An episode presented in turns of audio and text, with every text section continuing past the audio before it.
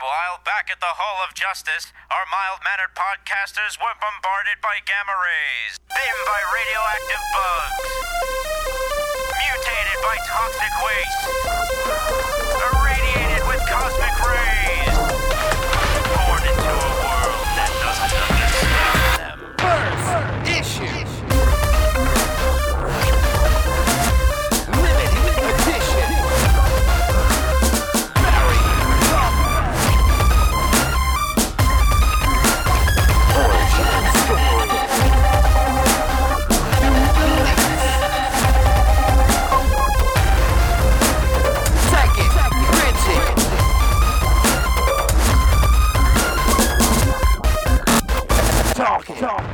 Hello, everybody. It's Wednesday, January 30th, 2013, and you are listening to the Talking Comics podcast. I am your host, Bobby Shortle, and I am in the house with Steve Say. Hello. Mr. Bob Reyer. Hola. And joining us uh, once again, uh, Mr. Rob Newmeyer. Hello, everybody. I don't know why I did an Italian accent. Your name is not Italian at all. It's okay. It's it's a you. It's a me.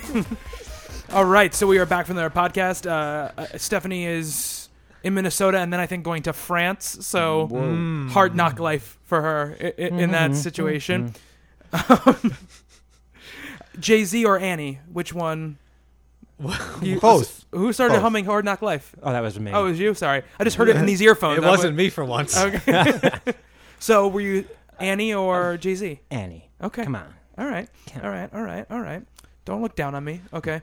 All right. So we are going to be talking this week. Uh, Bob put an editorial up on the site about uh, Crisis on Infinite Earths and, you know, was it the the biggest comic book event or a missed opportunity?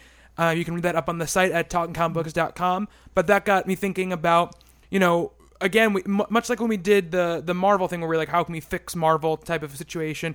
We're often talking about the negative, but I wanted a chance to talk about the positive and some constructive elements on how to kind of uh, do events that we would like to see. You know, because we said a lot of a lot of negative things about Avengers versus X Men, and you know, I want to see what we what we'd come up with ourselves. Um, We said negative things about Avengers versus X Men. I can't imagine that. so we're going to talk a little bit about you know um, events that have come in the past you know things that we want to see them do and steve's even kind of come up with a, his own event so we're gonna we have all those things uh, coming up uh, of course we're going to talk about our books of the week and such but before we get to that stuff just a couple of news stories i want to run through really quick uh, first one uh, not necessarily comic book related, but a pretty big geek megaton. Uh, J.J. Abrams is going to be directing Star Wars Episode Seven. Yeah. So that happened. Um, uh, Bob, what do you think about this? Uh, considering that the Star Trek movie, even though it was pretty good, seemed more like a Star Wars movie, action level and everything Mm-hmm. Yeah. else, instead of the, the thoughtful Star Trek kind of thing. I think it's a brilliant idea. It's a Yeah. great, great fit. Yeah, I mean, when they when they announced they were doing this, that was kind of the first person I thought of to do it. I mean, Steve, what do you think? Uh, I'm there. I'm You're there? board. Yeah. Um. Yeah. I with what he did with Star Trek, I love the hell out of Star Trek. So Mm-hmm. Yeah, me too. if he's gonna apply that same level of maturity and get rid of uh, like the Jar Jars of the series and kind of take it in that direction, I'm all for it. I think that'd be really. I think it was a good mood. Yeah. Move. Ugh. But you're in a good mood about the move. Uh yeah. So there we go. It's you know it's more Star Wars. I'm not the biggest Star Wars fan, but I won't. I would enjoy another movie, especially if he's in charge of it. Sure. yeah, absolutely. What about you, Rob? C- Can we roll the dice and, and name the movie already? Is it one of the comic series? Oh, no, I don't think so. No, he, they said it's not based on anything uh, prior, but it will be Star Wars uh, Jedi of the Northeast Shadow Uh, Planet. No, I, Dark Fist. I have a feeling he'll he'll treat it with the utmost respect. Um, he's a huge fan from what I've read and all the little stuff that he's added to any show he's done. I mean, there's even an R two D two hidden in the first Star Trek he did. So yeah, he he's pretty pumped about it. So I think that's gonna basically show in his movie. Yeah. Well, I mean, the thing that's cool about it to me is just I feel like more than anything, he'll bring back that sense of fun to the movies that I think are missing in the prequels, which I think is the biggest problem with the prequels. I think if they were fun, a lot of a lot of the problems with them would be forgiven a lot easier. You know, but you're missing that Han Solo element and he definitely brought that to the Star to Star Trek. You know, there it definitely has more of that space opera feel to it. And if he, and in fact, when Star Trek came out, I said this is what I wanted the prequels to be. You know, in a lot of ways. So I think that he's perfect for it. And he's one of a few people that when they announced it, I, I thought immediately of. You know, him or Brad Bird were kind of the two people that popped in my head almost That immediately. been awesome. So I mean, he's doing that uh, that Tomorrowland movie with uh, Damon Lindelof. So I'm really excited about it. I mean, he's one of my favorite you know people out there right now creating things. So So it's already we're having nice positive fallout from the whole thing getting ripped away from George Lucas. yeah, absolutely. There were about sixteen thousand lens flare jokes the moment it got announced on. What the year? I'm lost here. Okay. So there's this thing, and uh. this is this is the stuff you get to miss out on. Thankfully, not being big on the internet is when Star Trek came out. You know, people in trying to find things to criticize about the movie latched on this fact that there's a lot of lens flare. You know, he uses it as an effect. You know, and and it's in, in space a lot, and and it's in his movie. It's it's his thing. Like it's part of his style. It's in Super Eight as well. Um, but people latch on to it and they make big jokes about it. There was one really funny thing where somebody made a logo and said, "This is the new Star Wars logo," and it was the regular Star Wars logo, just with like a ton of lens flare all over it. I was like, okay, at least this guy made a Okay, creative funny. effort to do it, you know. Um, so yeah, there's a lot of lens flare joke about that. But moving on from uh, uh, non comic book news to more comic book movie news, uh, s- solidified stuff. Uh, new Spidey villain announced uh, and cast for Amazing Spider-Man 2. Oh yeah. Paul Giamatti is going to play the Rhino in Amazing Spider-Man 2. what? Yeah, yeah, Pig vomit? yeah. Pig vomit is Oh going to play the Rhino in Amazing Spider-Man 2. The janitor from uh Lady sorry. I'm not gonna start naming all of his roles. Keep Really? going. Yeah, Seriously? he'll be playing the Rhino. Yes. that is really, really, really, really weird. Yeah, it's. I think it's gonna be pretty cool. Well, if if you look at because the Rhino was in the Spider-Man game that Mm-hmm. came out when the this past movie came Uh-huh. out. So if you kind of look at the character design there, some people have kind of like photoshopped his face in and stuff. You, you, you could kind of see it. Well, you're our big Spider-Man guy. What do you think of this casting? As with any casting, everyone's going to have their positive, everyone's going to have their negative. Uh, I think he's an absolutely amazing actor. Mm. He's going to take it serious. Oh yeah? So, You ever seen Big Fat Liar? oh come on. I'm kidding. I'm kidding. I like him too. I'm, I'm Right, that's what you want. You want an actor there. There's a lot of depth to that character. So Yeah. here's someone who'll do it, not hire some muscle man, some wrestler, or whatever, who Yeah. turns it into a joke. I mean, I they'll do. With I mean, they cast Rhys Ifans as the as the lizard. Yeah. You know, so they seem to be up on casting. I mean, Jamie Foxx is Jamie playing Foxx Electro. is he's psyched about Yeah. it too. Yeah. So Yeah, I look good in the suit. he did say that. He said like really good in the suit. Um, I think it's pretty cool. I mean, I think it's mostly going to be his voice, obviously, once he gets into that getup, because you're not going to have like little roly poly Paul Giamatti hmm. being, you know, the, the Rhino. But, But, do the the Ruffalo Hulk thing. Yeah, you know, absolutely. motion capture the face and Yeah. throw it in there. I Yeah. still can't believe it. and we we still don't know if they're going to go full Russian or yeah, we don't know yet. He might. The, the casting of Paul Giamatti makes me definitely feel like they could do that because he loves to ham it up with you know accents and stuff. So I feel like Russian? Yeah. Have I missed? Is this lately? It's not the old Rhino. I don't remember No, being the- Russian. yeah, the current one. And sure. The current one. Well, what's his name? his name is like Vol- Mark Mark. No. Why He definitely has like that? some sort of gonna Veen last name, right? It's definitely Yeah, he's definitely no, Russian. He is Russian. yeah, Okay. Never Um, read it that way. yeah. He was a mobster or whatever, and then. But more recently, they've kind of cast him. I mean, I don't know if they've always been like this, but someone who kind of did what he did to protect his, family and stuff like that. Mm-hmm. Yeah, so it could be a lot of depth and stuff there. The only thing that worries me is, you know, this is what they do in sequels. They're like, okay, we need more villains. You know, I would I, I would kind of rather them do much like they did in, um, you know, Spider-Man Two. And they just had Doc Ock, and I thought that worked really really well. Uh, I hope. I mean, I'm, I, you know, this is a different time, different world, so maybe they can balance it. But I I, do, I don't know what each of those villains brings out in Peter. You know, to further that character.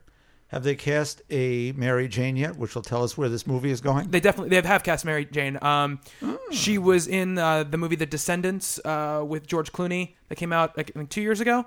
She was his oldest daughter. Uh, very pretty girl. Um, really really good actress. And they also cast Harry, and he's uh, the lead from Chronicle. Oh, Yeah, and there was was another good. female they just cast that they don't know who she is Yeah, yet. she looks like Betty Brant to me. That's what she Uh-huh. looks like to me. Um, I don't think it'll be Felicia. yeah, some people were saying Black Yeah. Cat, but If and if it is Felicia, I don't think she'll be Black Cat in th- this Spider-Man movie. But they might start laying the groundwork. But if you put Felicia in there, that's just it's too many girls. Like it's too many. It's too much romance. I think yeah, around too many Peter. of his girlfriends at once. Yeah. Now, no Norman, so th- that may leave everything for number three, unless they're being really secretive, which they would be, obviously. Now Yeah. that I say that out loud. Yeah.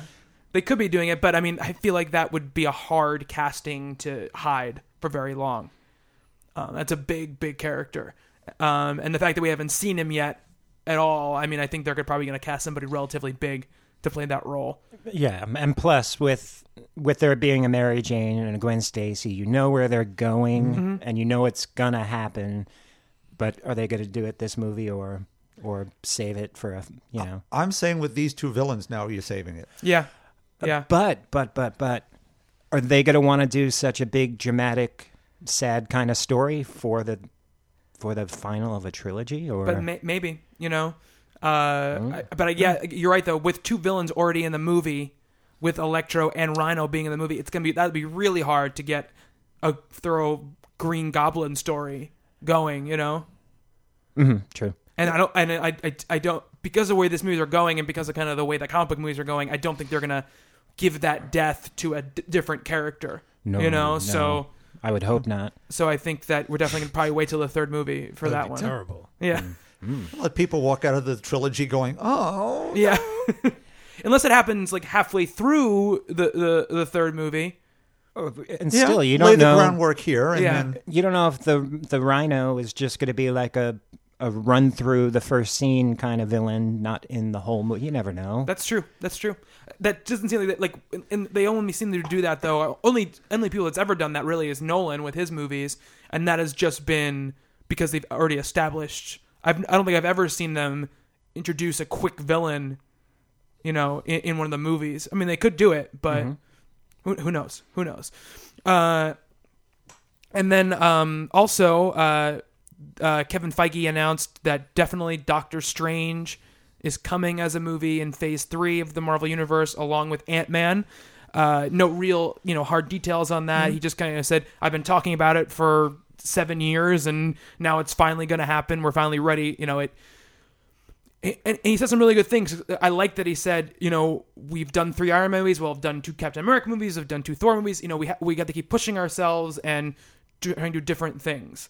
Um, so, Bob, what do you think about Doctor Strange movie? I've been waiting for this one for a long time. Uh, you're, it's that cosmic part of the, you know, the Marvel universe that they haven't really gotten to yet. But now having with Guardian, you're going to start to move into that. So, will people accept uh, this magician, this sorcerer supreme? Could be a hard sell.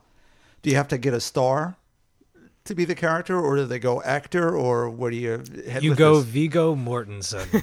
I mean, that was the rumor for a while, right? yep. Uh, he It's would be great. too. He'd be great. A little old, I think. Though. He's a little bit old. Yes, he is a little bit old. Ah, the magic of movies these Yeah. days. If they can make uh, Joseph Gordon-Levitt look exactly like uh, Bruce Willis, Willis. for over two hours, I think we can handle Viggo Mortensen. Oh, there's been a lot of talk about Benedict Cumberbatch, yeah, that, were- that was a that was a rumor. uh, David Tennant, David Tennant. Yeah, I heard that as well. Johnny Depp for some reason. Well, yeah. I mean, the no. the, the Johnny Depp, uh, I mean Nicolas Cage. No. No, th- those are but those are vestiges I think from years ago, uh, more than they are from now. I I I, I think Marvel's proven that the, you know, Robert Downey Jr. is their biggest star, obviously, but he wasn't who he was before he did Iron Man. So I think that they've proven that they're not really looking into doing you know big stars in their movies. Mel Gibson. Change him around. I have a I have a left field pick that you I think will appreciate. Who do, who do you think? James Callis from Battlestar Galactica, Gaius Baltar. He would work. Sort of mysterious looking. Yeah, he's a he's a little bit. Uh, not that Doctor Strange has to be a big guy, but he is an especially small man. Oh, there are always lips. Tom Cruise is an action movie. It's true. It's true. But then you need a short Clea. So I found one. who? Amanda Seyfried, who's shorter than he is. She's only like five foot three. Interesting. So if anyone's listening, cast these people, and I'll take my ten percent and move on. I mean, I think that's the kind of people though you're going to might- maybe not Amanda Seyfried. She might even be a little bigger than. I mean, she's not bigger than Natalie Portman, I guess, but uh, that's the kind of people I think you're going to see in, in those movies, like that level of actor. Find somebody who is just right for the part, and then you know uh, uh, put them in there. I, I- I think it'll be really cool. I mean, I, Patrick Dempsey has been campaigning for the role Yeah. for about six years now. Uh, so I don't know about that, but Steve, what do you think about Doctor Strange movie? I'm always up for things, Bobby. no, um, seriously, it it's awesome. I th- I think it would be really cool if they took a uh more magical approach to the Marvel universe and kind of introduced that a little. They did a little bit of that with Thor, where they took everybody you know off world and did a whole big Greek gods uh thing and whatnot. Um, but yeah, why not? Go to the Himalayas. Have uh, what's his what's his part? What The ancient The one? ancient one. no, there's the guy that Oh, he Wong? went to Oh, the Baron Mordo. Wong, Oh. that's it. Oh, Wong is his servant. Lou Diamond. Phillips. Lou Diamond Phillips says Wong. Um, no, it could be fun. It could. The I'll tell you one thing: the effects in 3D could be sick. They have Yeah. like giant pink rings floating out of the. Big floating rocks and But the hoary host, everybody, every kid will be running around by the hoary hosts of Hoggoth or whatever. uh, I think it would be an interesting time for Marvel to see like how they would market that and who would go to see it. Would he be as big as the other characters now that everybody's so comfortable with seeing the Avengers? Like, are people going to be as open armed about the newcomers? Uh, so that should be interesting to see. I mean, I guess we'll get a sense of that when we see Guardians of the Galaxy Right. and how well that's received. Uh, you know, th- this is always comes the thing that I- I'll be excited when I hear more about who's writing it and who's directing it. You know, um, I, I think that a movie like Doctor Strange is going to have a very specific look to it, and I and I think a feel to it, and I think that they need to find somebody who's able to handle that sort of tale. You know, you know Kenneth Branagh maybe not your first thought when you think of Thor, but once you look into it and know you dig into what Thor's about, he's perfect. And I and now you know the guy Alan Taylor, the guy they picked now, who's the director from Game of Thrones, is also perfect. You know, and they they need somebody to at least establish the world, and then I feel like you can bring somebody else in. Like I feel like with Captain America, the Russo brothers, you know, they've never directed a movie before, and they're known for doing comedy on TV, but that world is Joe Johnston established what that world looked like. Joss Whedon extended what that world looked like. They know they know where they're playing now, you mm-hmm. know. But I think you need somebody in there who has a good grip on what's going on to try to to try to sculpt it. Sure. Well, Doctor Strange is also of, of two worlds. His human story, he is one of the best Marvel origins. Mm-hmm. And the animated movie went well into that. If anyone hasn't. Yeah, seen, seen that, it. should definitely pick Yeah. that one up.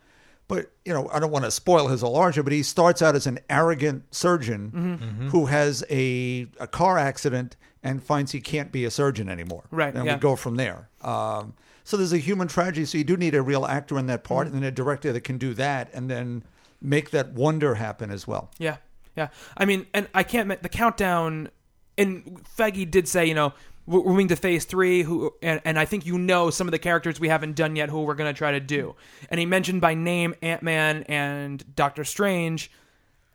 Daredevil has to be coming down the line. He's Yes. he's actually probably one of the biggest people they have in, in the back burner. You know, and, and it's kind of new to their roster that they can use. So I, I gotta imagine the announcement's got to be coming at some point.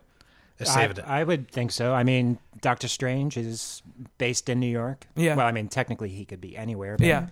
But yeah, he, he's in New York. So Yeah. I mean, I, I feel like that's probably more of a Comic Con announcement. Probably get a little some more action going at Comic Con with uh, what that's all going to be about, and uh, uh, some well, one well, one more. This is just this is not really even a story, but they announced they didn't announce it leaked who the uh, lineup would be for the Justice League movie, and Oh, yeah? surprise, it's going to be the Justice League. It's going to be the Justice League movie. It's going to be Batman, Superman, uh, Wonder Woman, Green Lantern, and the Flash. Um, now, you know, people got a, uh, where's Martian Manhunter and where's Aquaman, but I think if you're going to do a movie with basically, will be at that point three characters who you're kind of probably going to be introducing in a lot of ways. I don't, I don't know how much you can, how many people you can fit into one movie.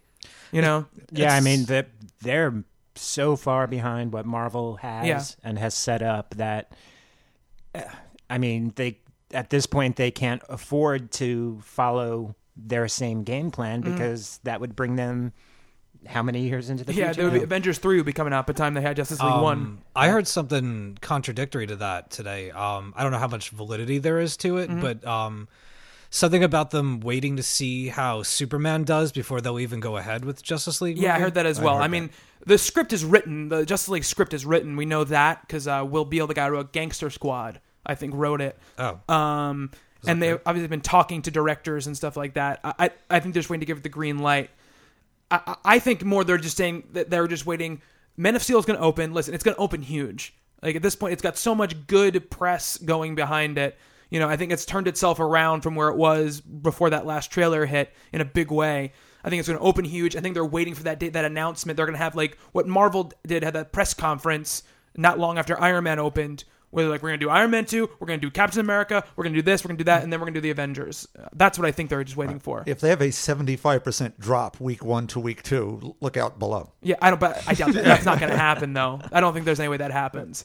Um, but yeah, uh, the other thing though is that I I don't understand this hedging of the bets thing that DC's got going on. Like, you should be able to make a Superman movie that's going to make money.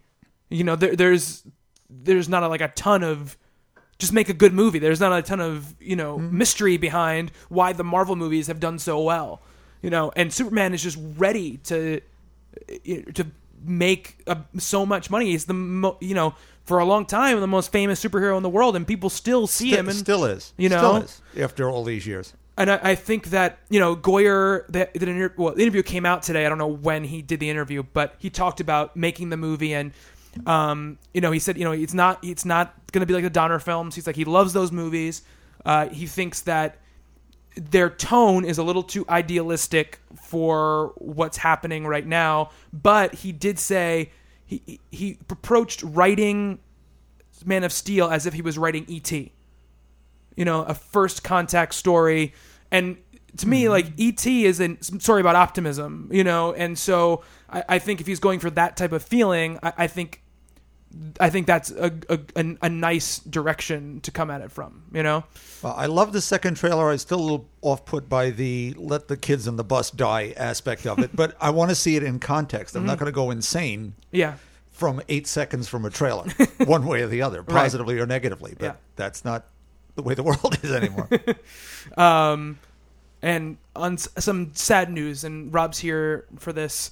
Uh, Young Justice and Green Lantern, the animated series, have been canceled. oh, Green Lantern got canceled. Ah, oh, I don't care. But Young Justice is gone. Boo.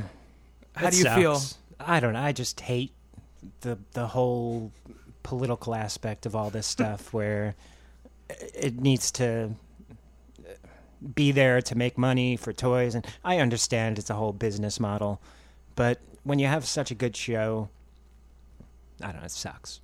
It Is it going to be re- is it going to be replaced with It another stinks. Yeah, uh, Teen Titans Go is that what it's called? Yeah. Yeah. Uh, it seems like a very lighthearted, comedic take, uh, very stylized look to it. Um, you know, it, it's uh, it's not going to be like the Teen Titans show from the '90s um, at all. Uh, and I know that I think Tara Strong is a voice of she's Raven. I think is that who she's voicing.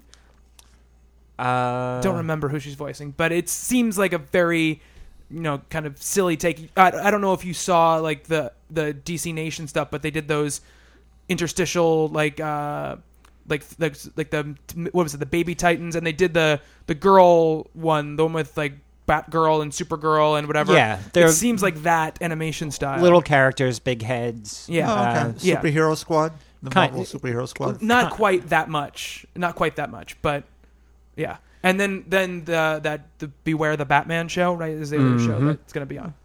So that's what that so that's it for that was a little news that we needed to get through because there were some pretty big stories that came out this week. Um so let's move on from that to our book of the week segment. Uh, i will start out and i want to talk a little bit about young avengers number one uh, written by Kieron Gillen art by Jamie McKelvie I believe that's how you say his name. Um, so uh, I'll start with this. I had never read the previous Young Avengers series. Uh, Allan Heinberg, I believe, is who, who wrote that series. Um, so I wasn't familiar with a ton of these characters. I was really most I'm familiar with Kid Loki. Obviously, we've talked about him plenty of times from Journey into Mystery, and I had seen a couple of the characters in the Point One issue that we had read, but I was kind of going in kind of blind uh, reading the book, uh, and I think that you know, I, I was worried at first, not knowing the characters, that I would be lost. And the book definitely dives right into what's going on, but they have some pretty powerful, I think, emotional exposition scenes that are happening that I found myself very connected to what's going on with these characters almost right away. Uh, you know, a lot has been made of the look of the book, and I think it, the the art is absolutely gorgeous. Uh, such expressive faces and just a, a style that I, I I don't think that it's going on in a lot of other books right now, and what they call the music video fight scenes, which are these, you know, two page spread, you know, m- many paneled things that have these differently lettered like big word explosions you know like what's either what's going on in their head and it's almost like lyrics to a song.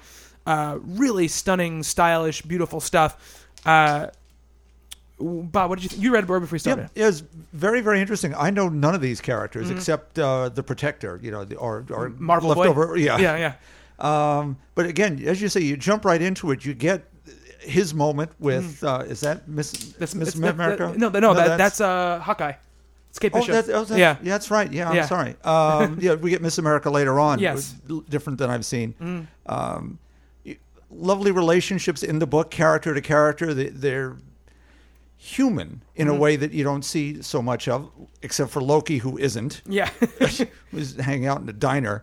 Um, I may have to pick, start picking this one up. I really enjoyed. I just read it ten minutes ago.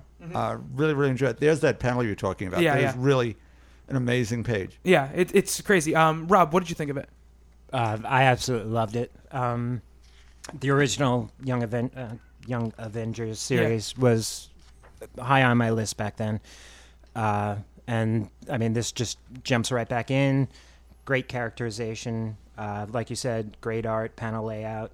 Uh, I mean, if if you want more from the two, then uh, Phonogram. phonogram right yeah Yep, another great series. Yeah, so all around, I was very excited for this. It's it's been super hyped online and in the stores, and uh, yeah. how did it end up selling by the way Oh, great, Great. I mean, it sold out day one it, at the distributor level. So Wow. if if you couldn't find it in in your store, it's definitely coming a second print. nice steve what about you Phonogram, huh? Yeah I, I read a portion of that. It was a weird book. It was very uh, like high fidelity for snobs kind of thing. Cool though. I liked it. Uh, I Young Avengers was so good. it was so good. I I enjoyed seeing some of these characters again. Uh, I loved seeing uh, Hulkling and and Wicked. Uh, not Wicked. Wiccan. W- Wiccan yeah Wicked, wicked. um, you know, it it goes into the the whole thing with um, just how there's more and more um, like homosexual relationships in comics, and when it's handled with class, and when it's handled with love, and when you can you can feel that in the pages and just the two pages, the way that they react to one another, it's nice. Yeah. you know, it's really it's really cool. Uh, I laughed my ass off for another thing. The the whole dance party uh, Yeah. when they when they wake up was fantastic.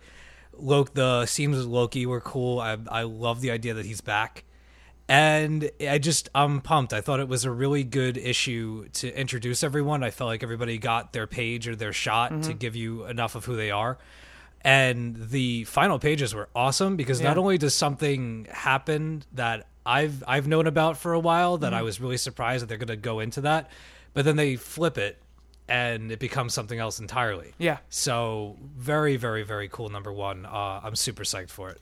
I'm I, I was I'm really loving kind of what Marvel has begun to do over the last I guess year year and a half or so is they've inter- so introduced like this line of books that is very very fun and v- very stylish like this and Hawkeye and FF and Daredevil and like these books they just have this you know this feeling to them that's different than everything else that's going on you know and it, it was funny um you know mara who is on the site one of our contributors on the site you know tweeted out seriously asking, not snarkily asking about fun books that are that DC puts out, and you know the only thing I could really think of was World's Finest. I said Yeah. World's Finest. You know, there's some genuine laughs there, but when you look at DC's line, it's you know is probably a little bit more stylistically cohesive as far as the universe goes, you know, but they don't really have a variation in their main line of books that that has anything like Young Avengers or very serious. very serious, or Hawkeye, or FF, or you know any of these books. So it, was just an, I, I never had thought about it, you know, because I'm because I'm buying both companies, so it doesn't matter to me because I'm getting that from hmm. Marvel. But I didn't even think, and I, when I started looking about it, I was like, well, this book is has fun things to it, but it's definitely serious. You know, I'm looking thinking of all the books that I read. I'm like, no, I could I couldn't generally say that any of these books is, you know, lighthearted. And you know, there there's none of them are lighthearted.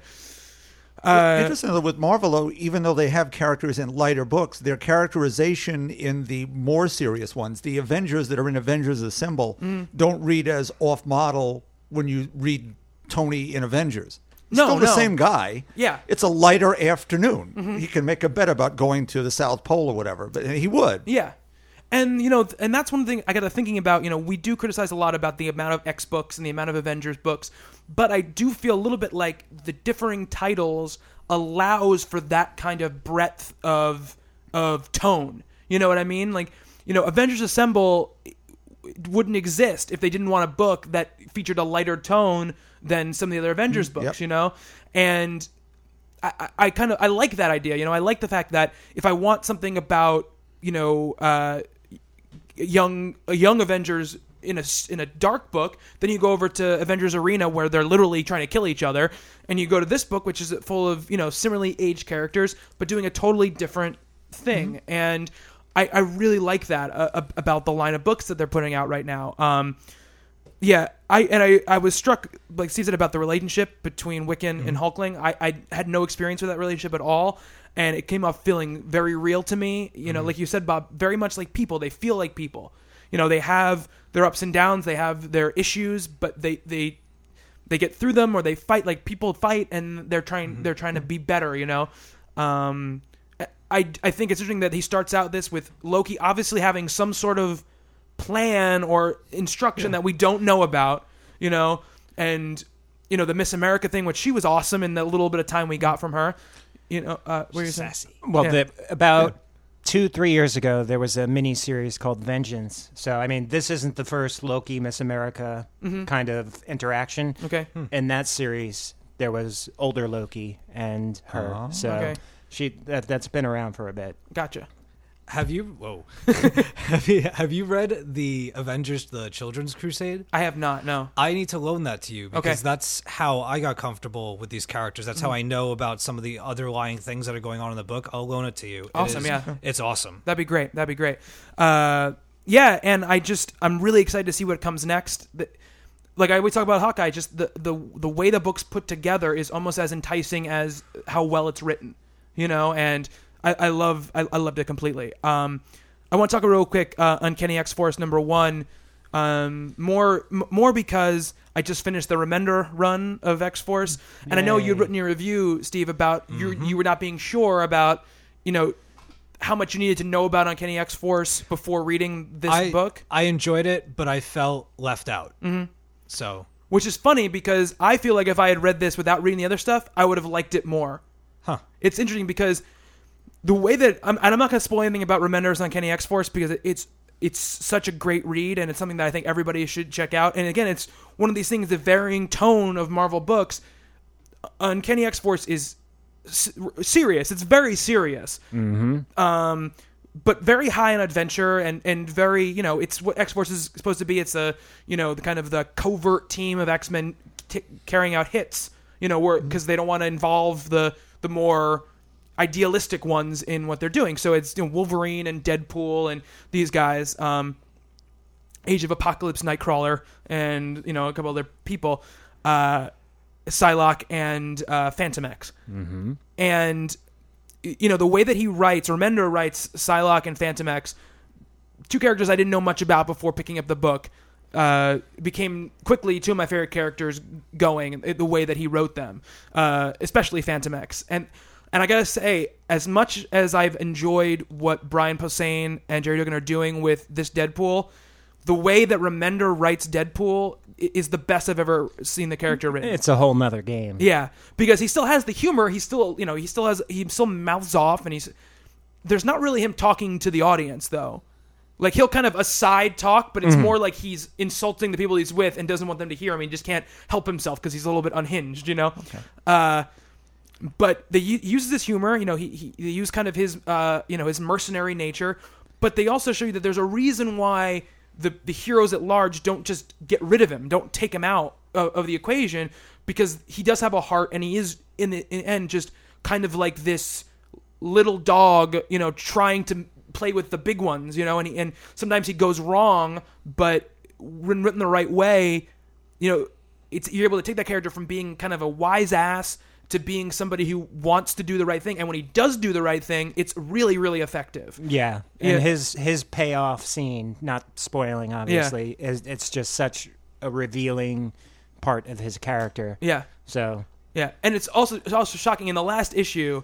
You know, you've seen them through every issue wearing the kind of the gray X Force attire. When you see him in the last issue in his red Deadpool attire, it's it's really kind of you know kind of shocking. Um, one thing about that book is the way it ends with Psylocke, and the way this book starts. I know there's been a six month gap, but she does not feel like the same person at the end of that book. She feels like more like the like from the middle of Uncanny X Force, you know, but even a little more unhinged than that. So the book does, you know, I think I think we've, we've all read it here, right?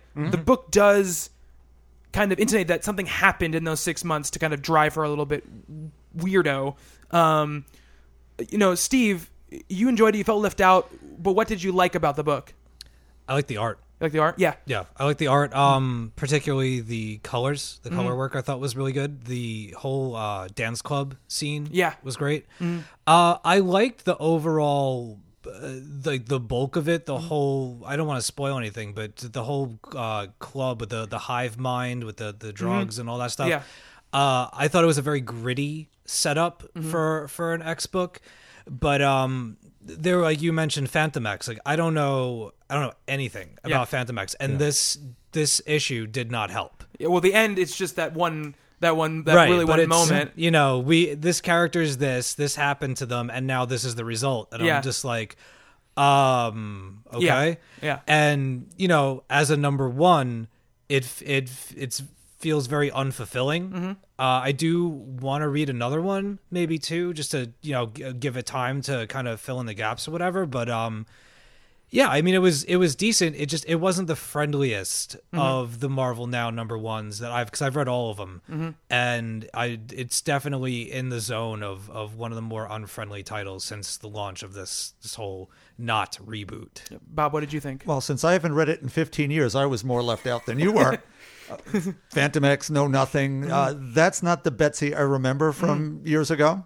So I, I got really not much out of this. It's Yeah. it's not a badly done book, but I couldn't come in and grab anything here.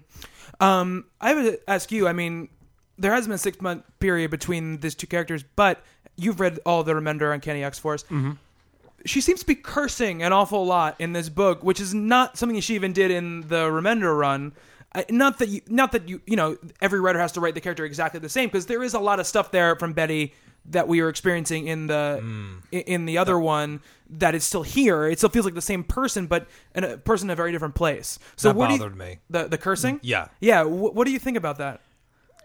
again, everyone's got to have their take on a character, and she's obviously not a happy character. Um, I mean, I'm the kind of person that tends not to curse a lot, but if you get me in a certain situation, then I'm letting f bombs fly.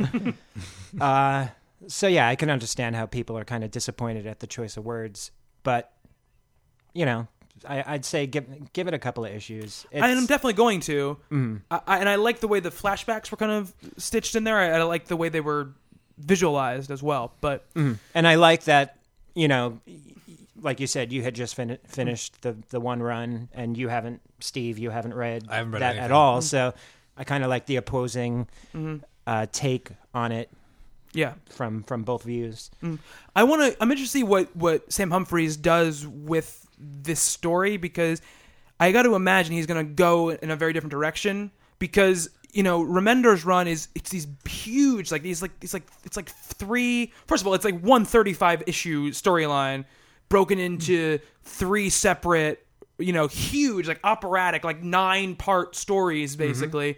You know, and and so I can't imagine that he's going to try to match that sort of storytelling. No, but it- it- I've I've talked to him a couple of times. He's he's got a very twisted mind. Right. Uh, I like him a lot. He's one of the nicest guys I've talked to, like at the con scene. Mm-hmm.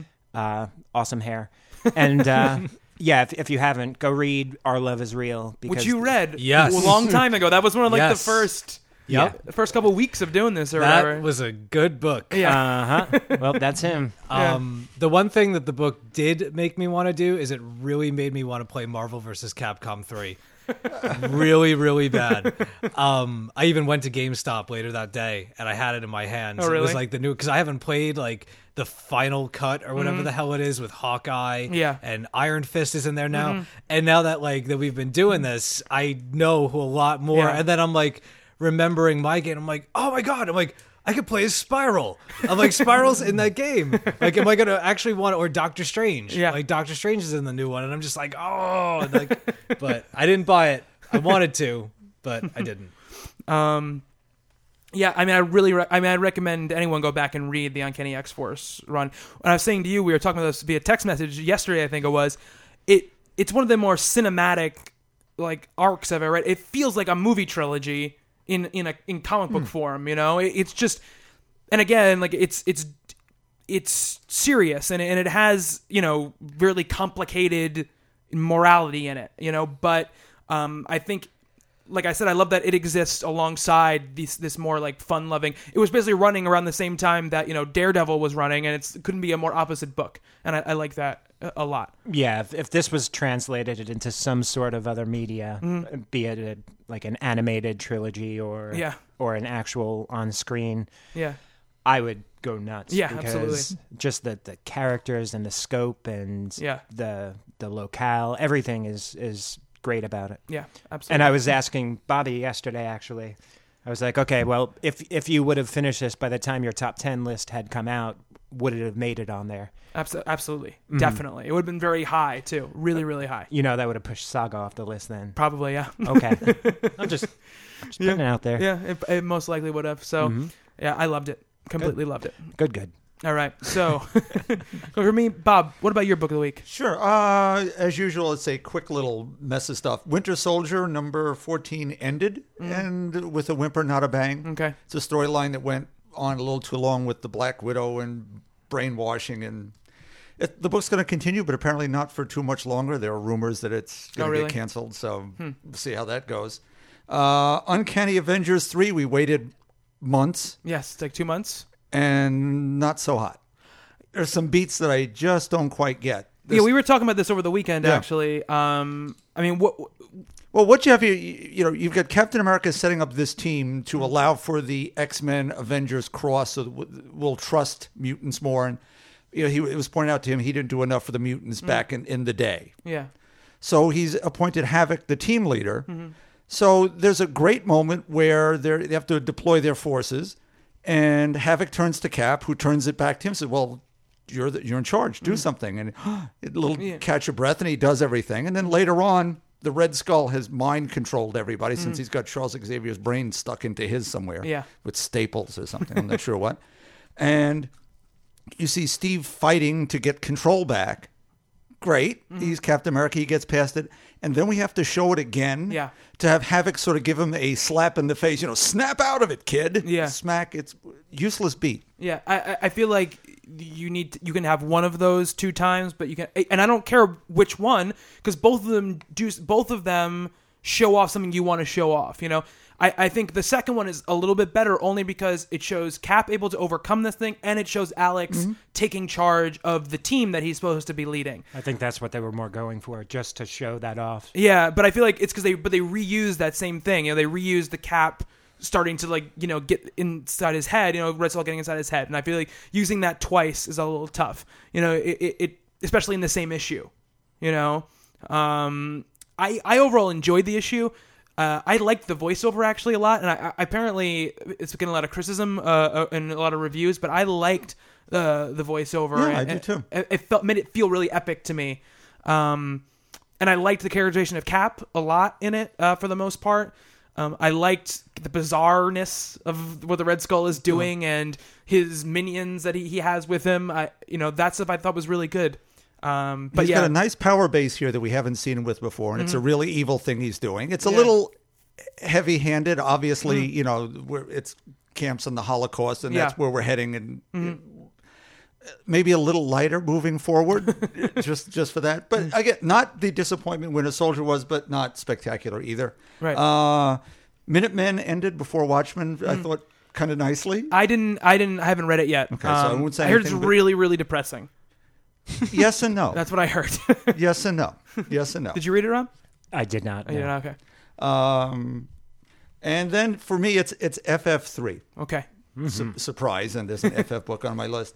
Um, as we ended the last issue, we've got a visitor from the future who's, who says, "Well, the Fantastic Four are dead." Mm-hmm. Which, okay, what was this? They're going to be back in four minutes. Well, maybe not. um, they discover, I people haven't read. They discover who this character is. Yeah. with the help of an old time FF character, Wyatt Wingfoot. And Scott Lang says, "Oh, we have to go do something, but to do that, we have to get Darla Deering back, Mm-hmm. who's back doing her concert." Great little fun moment as you know he's delivering flowers with himself in it, Yeah. which is pretty funny. I love the expression on his face when he's so- standing on the flower. He has like this stupid grin on his face. I I, love. I it. tweeted a picture of that. Oh yeah. It's like, oh no, she's crying. Oh, yeah. terrible. Well, her first line is, "Who would spend just twenty bucks?" Uh, Great. Uh, and she gets her little party there crashed by the Yancey Street gang, who's still who's still steamed. There's no Ben Grimm to make fun of, so they go after her. You're no thing, and you're no Fantastic Four either. So that page where. uh, Elevator on one side, staircase on the Oh, other, was stuff in the middle is just mm-hmm. an amazing piece. Mm-hmm. Mike Allred, who we all know from Madman and everything else, we had him here on the show, who we're all used to seeing as just all humor, and that's still there. But the shots of mm-hmm. Darla as she comes to realize what her new place is are mm-hmm. just heartbreaking. I mean, there's some, you know, we, we did get some grief for putting him on our breakthrough artist list, mm-hmm. despite the fact he's been in this business for 20 odd years. It's this stuff that's the breakthrough. It is something completely new and different. Mm-hmm. And he's just bringing this. And again, you talk about the differing tones. Fantastic Four and this can't be more different yet more alike at the same Yeah. time. Yeah, absolutely. It's just so colorful. It's like it explode. It's Duke, the colors, man. but it, it is. It's just explosion of colors. You know, sometimes like the page where uh, you know the character that we shall not name is having like his flashback. It's a crazy amount of color. You know? what about the final pages with the? Uh, Oh yeah, the the New Year's Eve thing. Yeah. Yeah, yeah, the it's- confetti. Yeah, it's crazy. Yeah, he's drawing every little strip of confetti It's coming gorgeous. down in Times yeah, Square. it is Absolutely gorgeous. It is gorgeous, um, and emotional too. I mean, I there's a panel, you know, where when Scott is kind of deciding to get Darla back, and there's that quick flash, and it's almost it really is a flash because it's not even a fully realized illustration of him holding, you know, his loved one, and it, you know what happened is tragedy that befell him, and that stuff's great. You know, it, it- it really is a very layered book with that kind of stuff. Rob, what did you think of it? Uh, great book. Talk in the microphone. Sorry. no. Uh, no, yeah, I, it's a, definitely a great book. Uh, a lot of fun. I always have loved the Yancey Street Gang and their shenanigans, I should say. Uh, so I, I love how they're modernized. You know, afraid that pictures are going to get sold off to like websites Yeah. or newspapers. Uh, Internet jerks, as Scott calls them. Yeah, exactly. Yeah. Uh, so yeah, I mean, without adding more, mm-hmm. it, it, it was very, mm-hmm. very good. The um and the, I, lo- I love the Moloids. I think they're The Jen. the Gen. The Gen is like, and I, li- I literally laughed out loud reading it when that, that I- part happened. I was definitely sad. I mean, obviously it's a big story beat, but sad at what happened yes, mm-hmm. and surprised. But I'm sure there's going to be a Mm. an explanation for Yeah. what goes on. And the mm. end too is interesting because the end is really kind of dark in tone. You know what they decide to do is i is mm-hmm. not a, a fun-loving, you know, we're just goofy adventurers kind of thing. You know, um, but it's just that it's kind of like you know that Shaun of the Dead thing where if you pack enough, you know, fun into something, you grow to like people so much that when you hit them with that thing, other thing, it really works. And I think that's kind of what's going on here. Now, Bob, I know you're a big She-Hulk fan, mm-hmm. old school She-Hulk. Yeah. And She-Hulk has not been written well for years, I would say. Yeah, Dan Slott did okay. Peter David did. I love the Dan Slott but, stuff, yeah. But I mean, I'd say the past three or four years, she's kind of been in limbo. So, what do you think of? Uh, I want a Matt Fraction She-Hulk, Oh, that would be great. I, and I'd love Allred to do it too. While we're at it, um, there needs to be a book for her. I mean, she's been in all these super teams, gotten canceled. I don't know how many times, including the famous covers. Well, that's it. Now I'm coming to your house and ripping up your X Men. Um, she's being played here as she should be. She enjoys being the She-Hulk. She's having a great time wandering, carrying Reed's giant machines. Yeah. That was great. Ben Ben would grouse. She just picks it up and moves on. Right. Yeah, this it's really done well. You get to see all the kids for people who are wondering that the you know all the Future Foundation aren't showing up here. Mm. They're all getting their their little moments, and we'll see more. We do have this you know the, the Jen moment here with the Moloids. Oh, and the Bentley 23 moment where they, Yeah. they talk about the villain killed me. It killed me. What was his line? Wicked. Wicked, yeah. How impressed he is by all that. Uh, yeah, that book that book was great. That's it for me. All right. Steve, what about you? FF is my favorite book.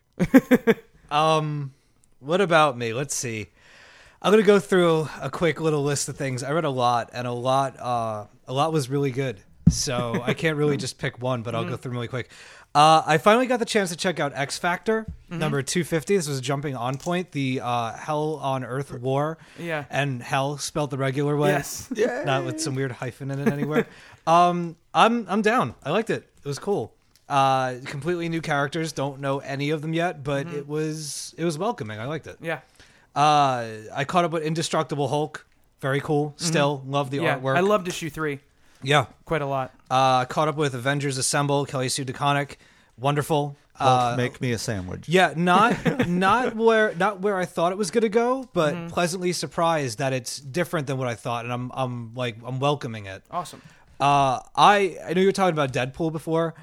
I loved the shit out of Deadpool number four. The Marilyn Monroe stuff in the first couple of pages was gold. so there was that. Uh, Avengers number three. I nearly I it's spectacular. Yeah. It's spectacular. The idea that Hickman pulls pulls something together by the end of this issue that you know it's not the last and you know I'm being very vague here. Um just how how this started just 3, you know, 2 issues ago even with a number 1 um to have him wrap up events in the way that he did to have it be so satisfying within mm. such a finite period of time and to not even have it be like a like it is a big thing but not a big thing in the grand mm. scheme of things to to end it that the loyalty that was there the the like relationships between uh rulers and leaders mm-hmm. and representatives of races and planets and stuff just awesome. The idea that he's going to be on this book for uh, years to come, assuming, I I can't even I can't even begin to describe my excitement for that. Uh, I freak out every time this book comes out, and there's another one coming out today. Yeah. Yeah. and I know people are complaining about the double shipping. Not me. Give me some more. Uh, Batwoman caught up with Batwoman. Batwoman number fifteen was really cool, but uh, I haven't even finished reading it yet. I'm about halfway through Batwoman 16, and I gotta tell you, it is phenomenal.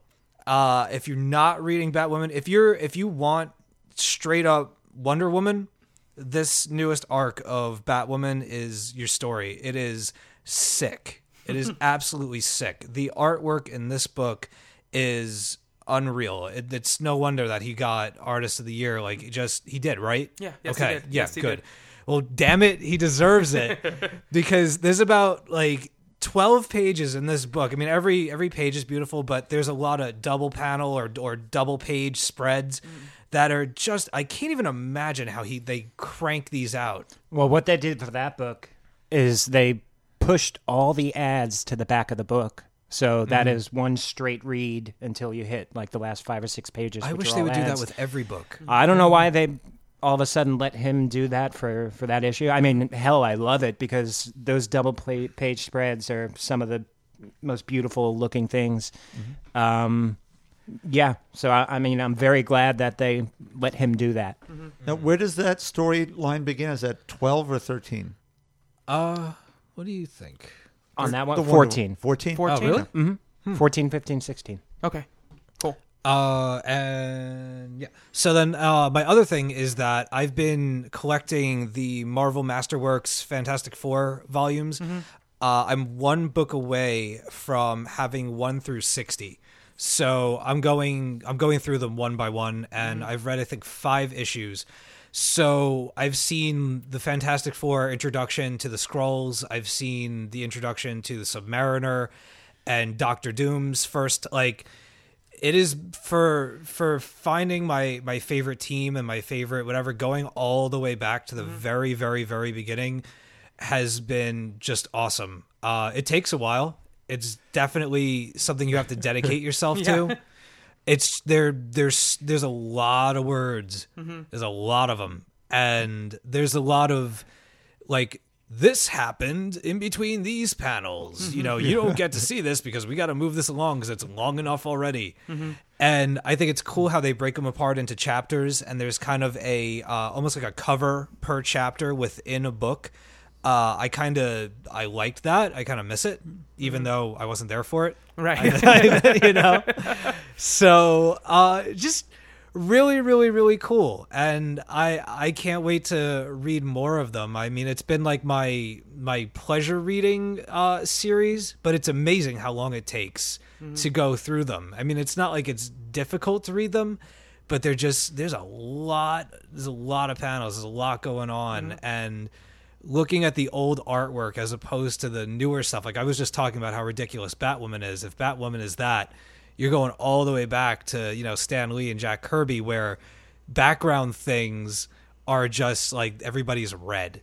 Everybody's green, everybody's blue. Right. You know, and it, some of the expressions, especially on on Johnny, he's got that goofy like almost like he's in a Mentos commercial. You know, like he needs that little like flare on his teeth, ding. Um, but it's fun, and it's it's fun to hear like the old the old rank outs are hilarious, mm-hmm. like the teenage kids and the way that they they pick on each other. And I just like nobody would you'd be laughed off the playground if you said that. Long time ago. I am very envious. And I got to see Johnny shave the Submariner with his finger. He burned his beard off. Amazing. And it turns out that uh ah, no, you know what? No. It wasn't a good thing for Yeah, them no, to do. Let's just say it that way. nobody's gonna go back and read this. I They should. the Don't say thing something like the that. thing is Blackbeard. How awesome is the pirate? Oh, okay. It turns out Yeah. that if you go back in history, that it was the thing dressed up as Blackbeard, and he he mar- the Giganto, I think it's called, I love that. The- love that moment. the biggest like the biggest The sea creature, monster the biggest sea can imagine. monster, and the thing goes and straps an atomic bomb to his back. And marches down the thing's throat and throws the bomb into his stomach, and cli- it was just, it was so over the top ridiculous, but it was so cool. That's So- what the Submariner did. Stuff like that. I'm really, really. I know I got to see the the Sue and Submariner first lock eyes, so that was where that started, and just the idea that it goes back that far mm-hmm. and echoes of things that I read now. There, it was all the way back then that there mm-hmm. are you know little hints and things, and it's just it's so cool to see the origins and the history and the first times of all these things. Mm-hmm. Uh, so yeah, that's my little More- uh, And more to come. As yeah you keep moving book of the week rant of all the amazing shit that I read. You only have like 500 and something left. Yeah, man. I'm gonna do it too. I believe you. I absolutely believe you. You'd There's be no, a fool not to. No doubt in my mind. No doubt in my mind. Well, if you get them in the collections, like ten at a pop plus annuals, Mm-hmm. it's not you know, it's not so bad. But I mean, obviously, I'm gonna have to take a break somewhere. Yeah, yeah. But I think one through sixty will do me for a while. Yeah. Absolutely. Yeah, absolutely. Um, so, Rob, finishing off with you, your book of the week. Um, I mean, there were so many good books that everyone talked about. So obviously, I probably would have picked Young Avengers. Um, Okay. But I am very happy with where Justice League has been going. So Justice League 16, kind of getting into the the whole big Throne of Atlantis storyline. Mm-hmm. It finally feels like the DC universe is opening up. Mm-hmm. I guess you could say Yeah. uh, you know, because you look at all the other DC books, and it almost feels weird when another character shows up. You mm-hmm. know, like an issue of, let's say, Wonder Woman, where the Flash shows up. It just it just seems odd. It doesn't feel right. But but now with with Justice League um, having to call in more members, um, kind of under attack from from Aquaman's um, brother Orm. mhm, Orm. Yes. I am Orm. um, Will one day be Ocean Master. yeah. Orm. Uh, so yeah, I mean, y- you could feel their struggle. You could feel that they're definitely outnumbered. Um, I mean, my only problem with it, it, it kind of feels like the was it in the 80, 80s they did the uh, Submariner story, the Atlantis Well, attacks. attacks, Yeah. yeah. Uh, you know, with all the soldiers rising from the ocean and kind of feels like that a bit. But when you have such similar characters, I guess you kind of Right. Yeah. kind of have to expect stuff crossing like that. yeah. Um, but finally, epic cyborg moment with Oh yeah, great cyborg stuff. Stuff that I, you've been kind of waiting for to happen since issue one. uh huh, Yeah. and and then just with him him going and and calling in the troops. Yeah. uh, I'm very excited looking at at what's to come. Yeah. So props to DC. Hopefully they they just keep on it. Uh, just I don't know. The universe just seems so closed minded Yeah. to me. It's it's weird because I I love DC. I'm not I'm not ripping on them.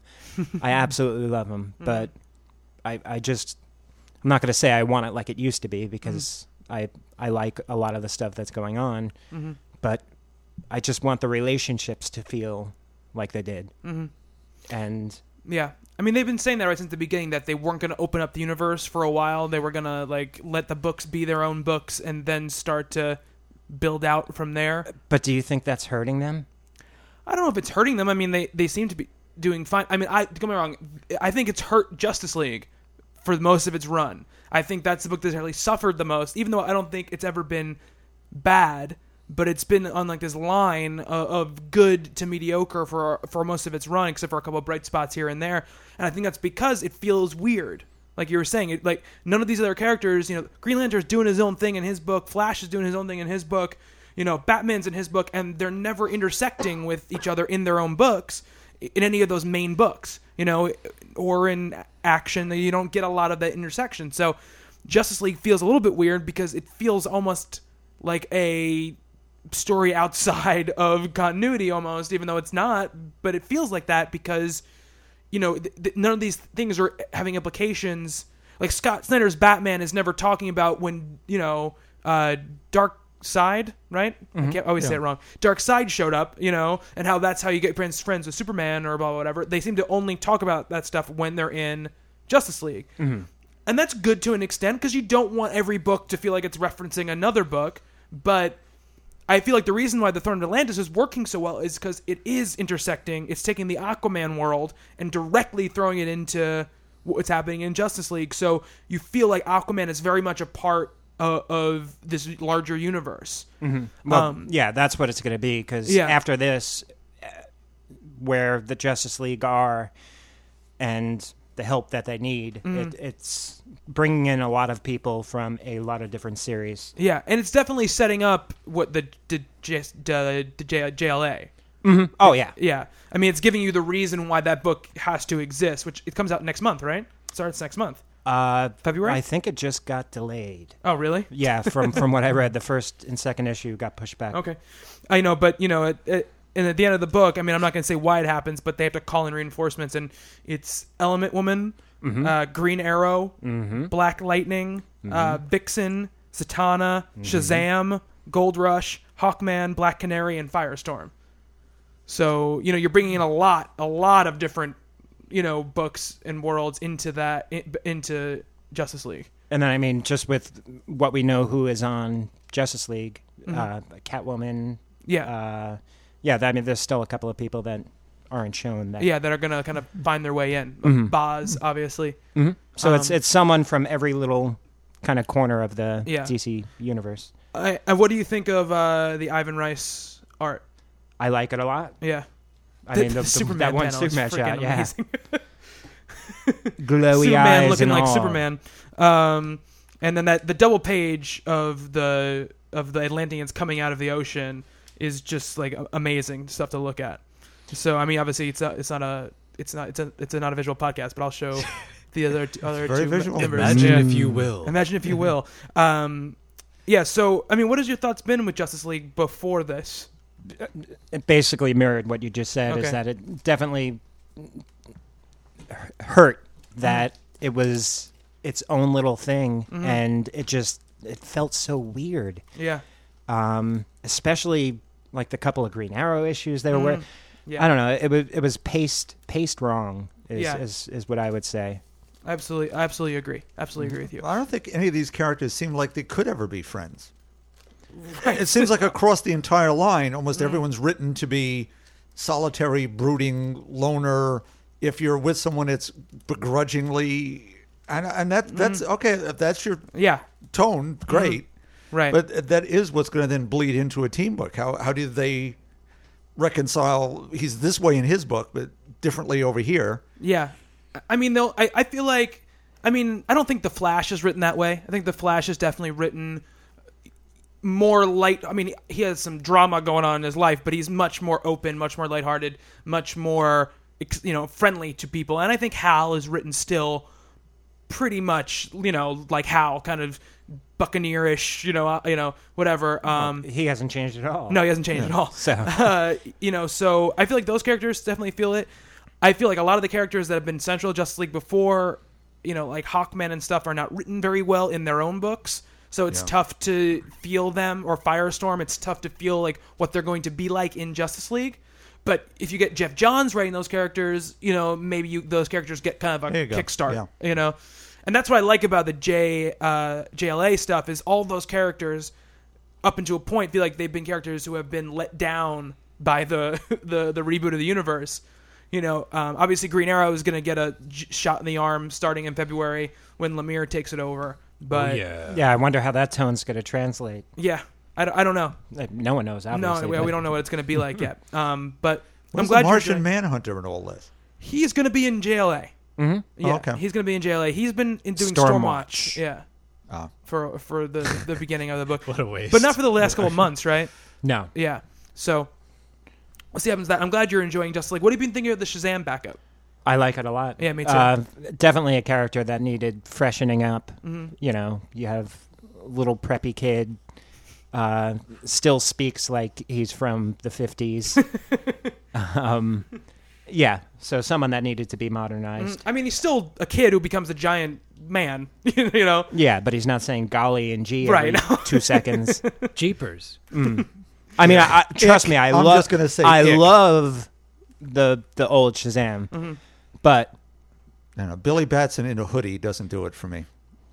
it's modernized. It's not really, but the costume is not really a hoodie. It's a, it's a, it's a hood. You know, it's like every, you know, a lot of superheroes have hoods. it's like a green Green Arrow hood, almost. All right. Um. So Justice League number sixteen.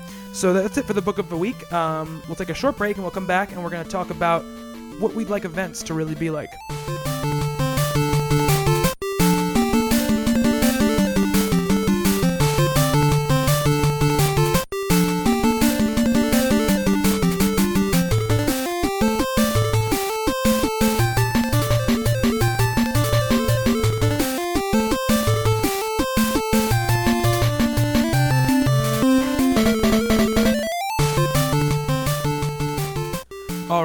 Are back, and like I said earlier in the show, uh, we've been talking a lot. You know, of course, this whole summer was filled with AVX. uh, we were discussing last week a little bit about events, and then you wrote this editorial, Bob, about you know inf- a crisis on infinite Earths, and you know was it a, a big missed opportunity? And I, I feel like you know we often talk about what things are doing wrong, but this is our, our kind of opportunity to you know we'll, we'll talk about the things that do wrong, but also talk about solutions and things that we'd like to see um, the companies come about with. So, Bob, I mean, you've obviously been reading them the longest. You've you've experienced just about all of them. Um, Yeah, I think I think the only one I missed was Captain Marvel versus the Monster Society of Evil back in the '40s. But beyond that, um, what, what I want honestly is a little more self-containment. Mm-hmm. Uh, we. It, it's really good. I I have here in front of me the Avengers Defenders War from the 70s, which came about because Steve Englehart was writing Avengers and Defenders, and Marvel wasn't going to put out annuals that summer, which was the, what they always did. You always got a bonus. So he figured he would create his own annuals by linking the two books together in a story that went, you know, every two weeks from the bouncing back and forth to the books. But they didn't go anywhere else. They stayed within the seven and a half issues that sort of is here. When you're forced to buy books that don't amplify, enhance, or even reflect back to the story you're reading, what was that? It, we're haunted. It's ghosts. uh, I shouldn't have watched those horror movies yesterday. Um, what you end up having, it's it's the money grab we talk about. I'm now buying books where, and it happened with Crisis, there'd be one panel of a pink sky, and that made it a Crisis crossover. it wa- it was you bought it and you just felt cheated. Here it was, all splattered across the cover. Crisis here. Yeah, the way Crisis is in my pocket. And at four dollars a book, not so much. So I don't know. You'll ever get a uh, how many writers were there on AVX? A lot. Six, seven. Yeah, Everybody who wrote for Marvel. yeah, If you do it the way DC just did with the Animal Man Swamp Thing, Mm-hmm. the whole Rot World, where you had two writers, two books, occasionally drifted somewhere else, it had a nice feeling of continuity, issue to issue, comic to comic. I'm for that. I, I wouldn't mind that as an event. Having it in every book and derailing the momentum of Yeah. everything you have, an entire line. I stopped reading Supergirl just because of this heel, heel, heil, whatever the hell they call it. Pun intended. Um, narrow, narrow the focus. You know, having writer boot camps, have everyone sit together, come up with an idea that sort of wrecks everything, except it doesn't. Have have real consequences. That's the other thing. Yeah, that's what I wrote in my notes too. I, I took some notes about this. I agree with all you're saying. I think that you have to you have to make a decision. You have to either do something that's self-contained that you know what what Rot World is doing is they're showing you like uh, this horrible f- possible future that could happen, and there's obviously gonna be some way where they're gonna make it not happen. You know, and that way there's no effect on the past you know you, but you get to have but there's effect on the characters like there's emotional effects on what these characters are going through and you know if abigail arcane ends up you know meeting her demise or you know buddy baker's wife ends up meeting her demise that doesn't have a giant effect on the dc universe as a whole but it certainly has an effect on what these characters are going Yes. through and or if you're going to do something that blows up the world, you have to follow through on that. You can't, you know, say you're going to blow up the world and then, you know, two months later, it, everything is back the way it was, or you're going back on everything. Like when I started reading stuff, I think that Fear itself, it kind of just ended with, with Marvel. Okay. And, you know, except for a couple books that had like that Shattered Heroes banner labeled on them, I wasn't really seeing effects of Fear itself, you know, rippling throughout the Marvel universe. Um, and I feel like if you're going to do something that is shattering, you sh- it should be shattering. You know, then it's your job to pick up the pieces and get it back to where it's supposed to be. You know, you, you have to make a decision. I, the the the kind of straddling the line between each one that's the problem for me. Right. That was the. oh, I'm sorry to jump in here, guys. The only thing that the best thing really about AVX is that you really did seem to have beyond the out of series. It's about consequences. Yeah. It really does seem for the time being to have changed things, mm-hmm. and that will probably go back the way it was. Right. But Civil War, which started promisingly, went down the drain with some characters that were arguing the other side of the discussion that they Mm-hmm. were before. Reed Richards was for and then against, and Secret Invasion kind of went nowhere. It would have been nice to have okay, we're going to reset everything. We Mm-hmm. can bring back some of these characters who've been ruined. Except no, we didn't. Mm-hmm. Everything's sort of right back where it was. So you, you, as a reader, you invested time and money in reading this that went, oh, it was fun but forgettable. uh, Rob, how many events do you go back and reread now, years after the fact? Uh, I've reread quite a few. Okay. Uh, the Crisis stuff, uh, so Infinite Crisis, uh, Identity Crisis, Crisis on Infinite Earths, uh, Infinity War, Infinity Gauntlet. I've, I've reread all of them. Okay. I find I can't. Crisis, yes, I have a couple of times. Um, most of the others pass from memory and they're in the boxes. Well, let me ask you, which company do you think does them better, event wise? Honestly, I don't think either of them do Okay. well. Okay. um, I mean, some of my favorite ones, like Bob said, are kind of self-contained. Like uh, Avengers X Men was going on right around when Spider Island was going on. I enjoyed Spider Island, which was what like twelve issues or so. That was awesome. Self-contained, had other Marvel Universe characters come in do their thing, and another one that they did kind of Spider-Man wise. This was more of when I was a kid, but Maximum Carnage. Um, another 12 issue series kind of went over all the Spidey books. Again, Cap coming in, Firestar, all these big Marvel heroes at the time and villains. Um, and it just it just felt you could feel the ramifications of it at the time. Um, but uh, in terms of universe spanning, uh, I just don't think it, it fits well. And honestly, the way they write them, they obviously do it for the money. Uh, that's why Civil War did so well for Marvel. Then they went to Fear Itself, Secret Invasion, or Fear Itself, let's say, and the whole aspect of Civil War, the the heroes fighting each other, that's kind of what sold it to the greater public, uh, the non comic reading public, seeing Captain America fight Iron Man, and it's like, oh, you know, I've always dreamt of that.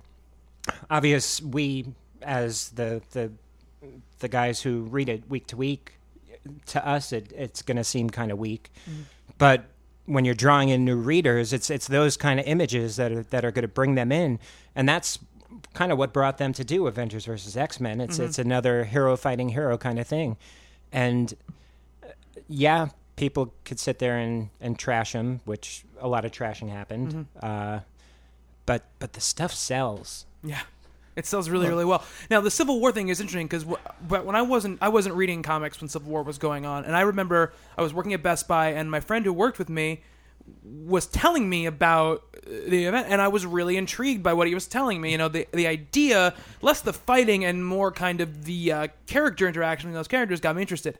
So I read Civil War, and my biggest problem with Civil War is that, and this problem with a lot of these things is, especially in the in Marvel events, is that it doesn't feel when you're reading it separately like an event. It feels just like another stop along the way for the story. And when Civil War is over, it doesn't have a ending. It has like, and then all of this stuff is going to happen. You know, and so you don't get this sense of closure to what you're reading, and it didn't make me want to read, keep going. It made me want to not. I was like, I can't invest in all of this, you know. Yeah, I mean the best thing that came from Civil War, and I don't know if Bob. Li- no, Bob, I don't think you like the stuff, the Ellis Thunderbolt stuff, the whole all the penance and the mm. speedball slash penance. Not as You didn't much, like- no. I liked it a lot. I don't mm. know. Uh, if you haven't read Ellis's Thunderbolt stuff after Civil War, definitely worth it. I, and I'm sure, like you know, all these things have things that come out of them that work. You know, um, you know, my thing too is we talked about you talk about Crisis of Earth. That's how we kind of got to this, and and I want Steve. I'm gonna ask your opinion on this too. Um, I hope I have one. no, you will. Uh, you know, because you read Blackest Night, Yes. right? And you read Blackest Night kind of independent of really anything else. You didn't read Green Lantern right before it, and then you kind of picked up reading Green Lantern New Fifty Two, but you weren't in that DC world at that time No. Um, there's something about DC events that feel more self-contained to me. Like I can read Blackest Night without really knowing a ton about what's going on and get a lot out of it and get a finality at at the end of it. Definitely that I feel like there's more stuff I could read, but the story I was reading was over. I mean, what did you, when you when you read reading Blackest Night, you got a lot out of it, right? Blackest Night was awesome. Right. It was awesome. Yeah. It was uh I mean I I it's funny that when I read Blackest Night, I think I said this on the show when I talked about it that week that uh people had told me what it was about, but me being me, I'd mm. forgotten because that's what, that's what I do. but it's almost it's almost to my I mean my my brain the way it works it's almost to my benefit because you know I reread things and it's new again.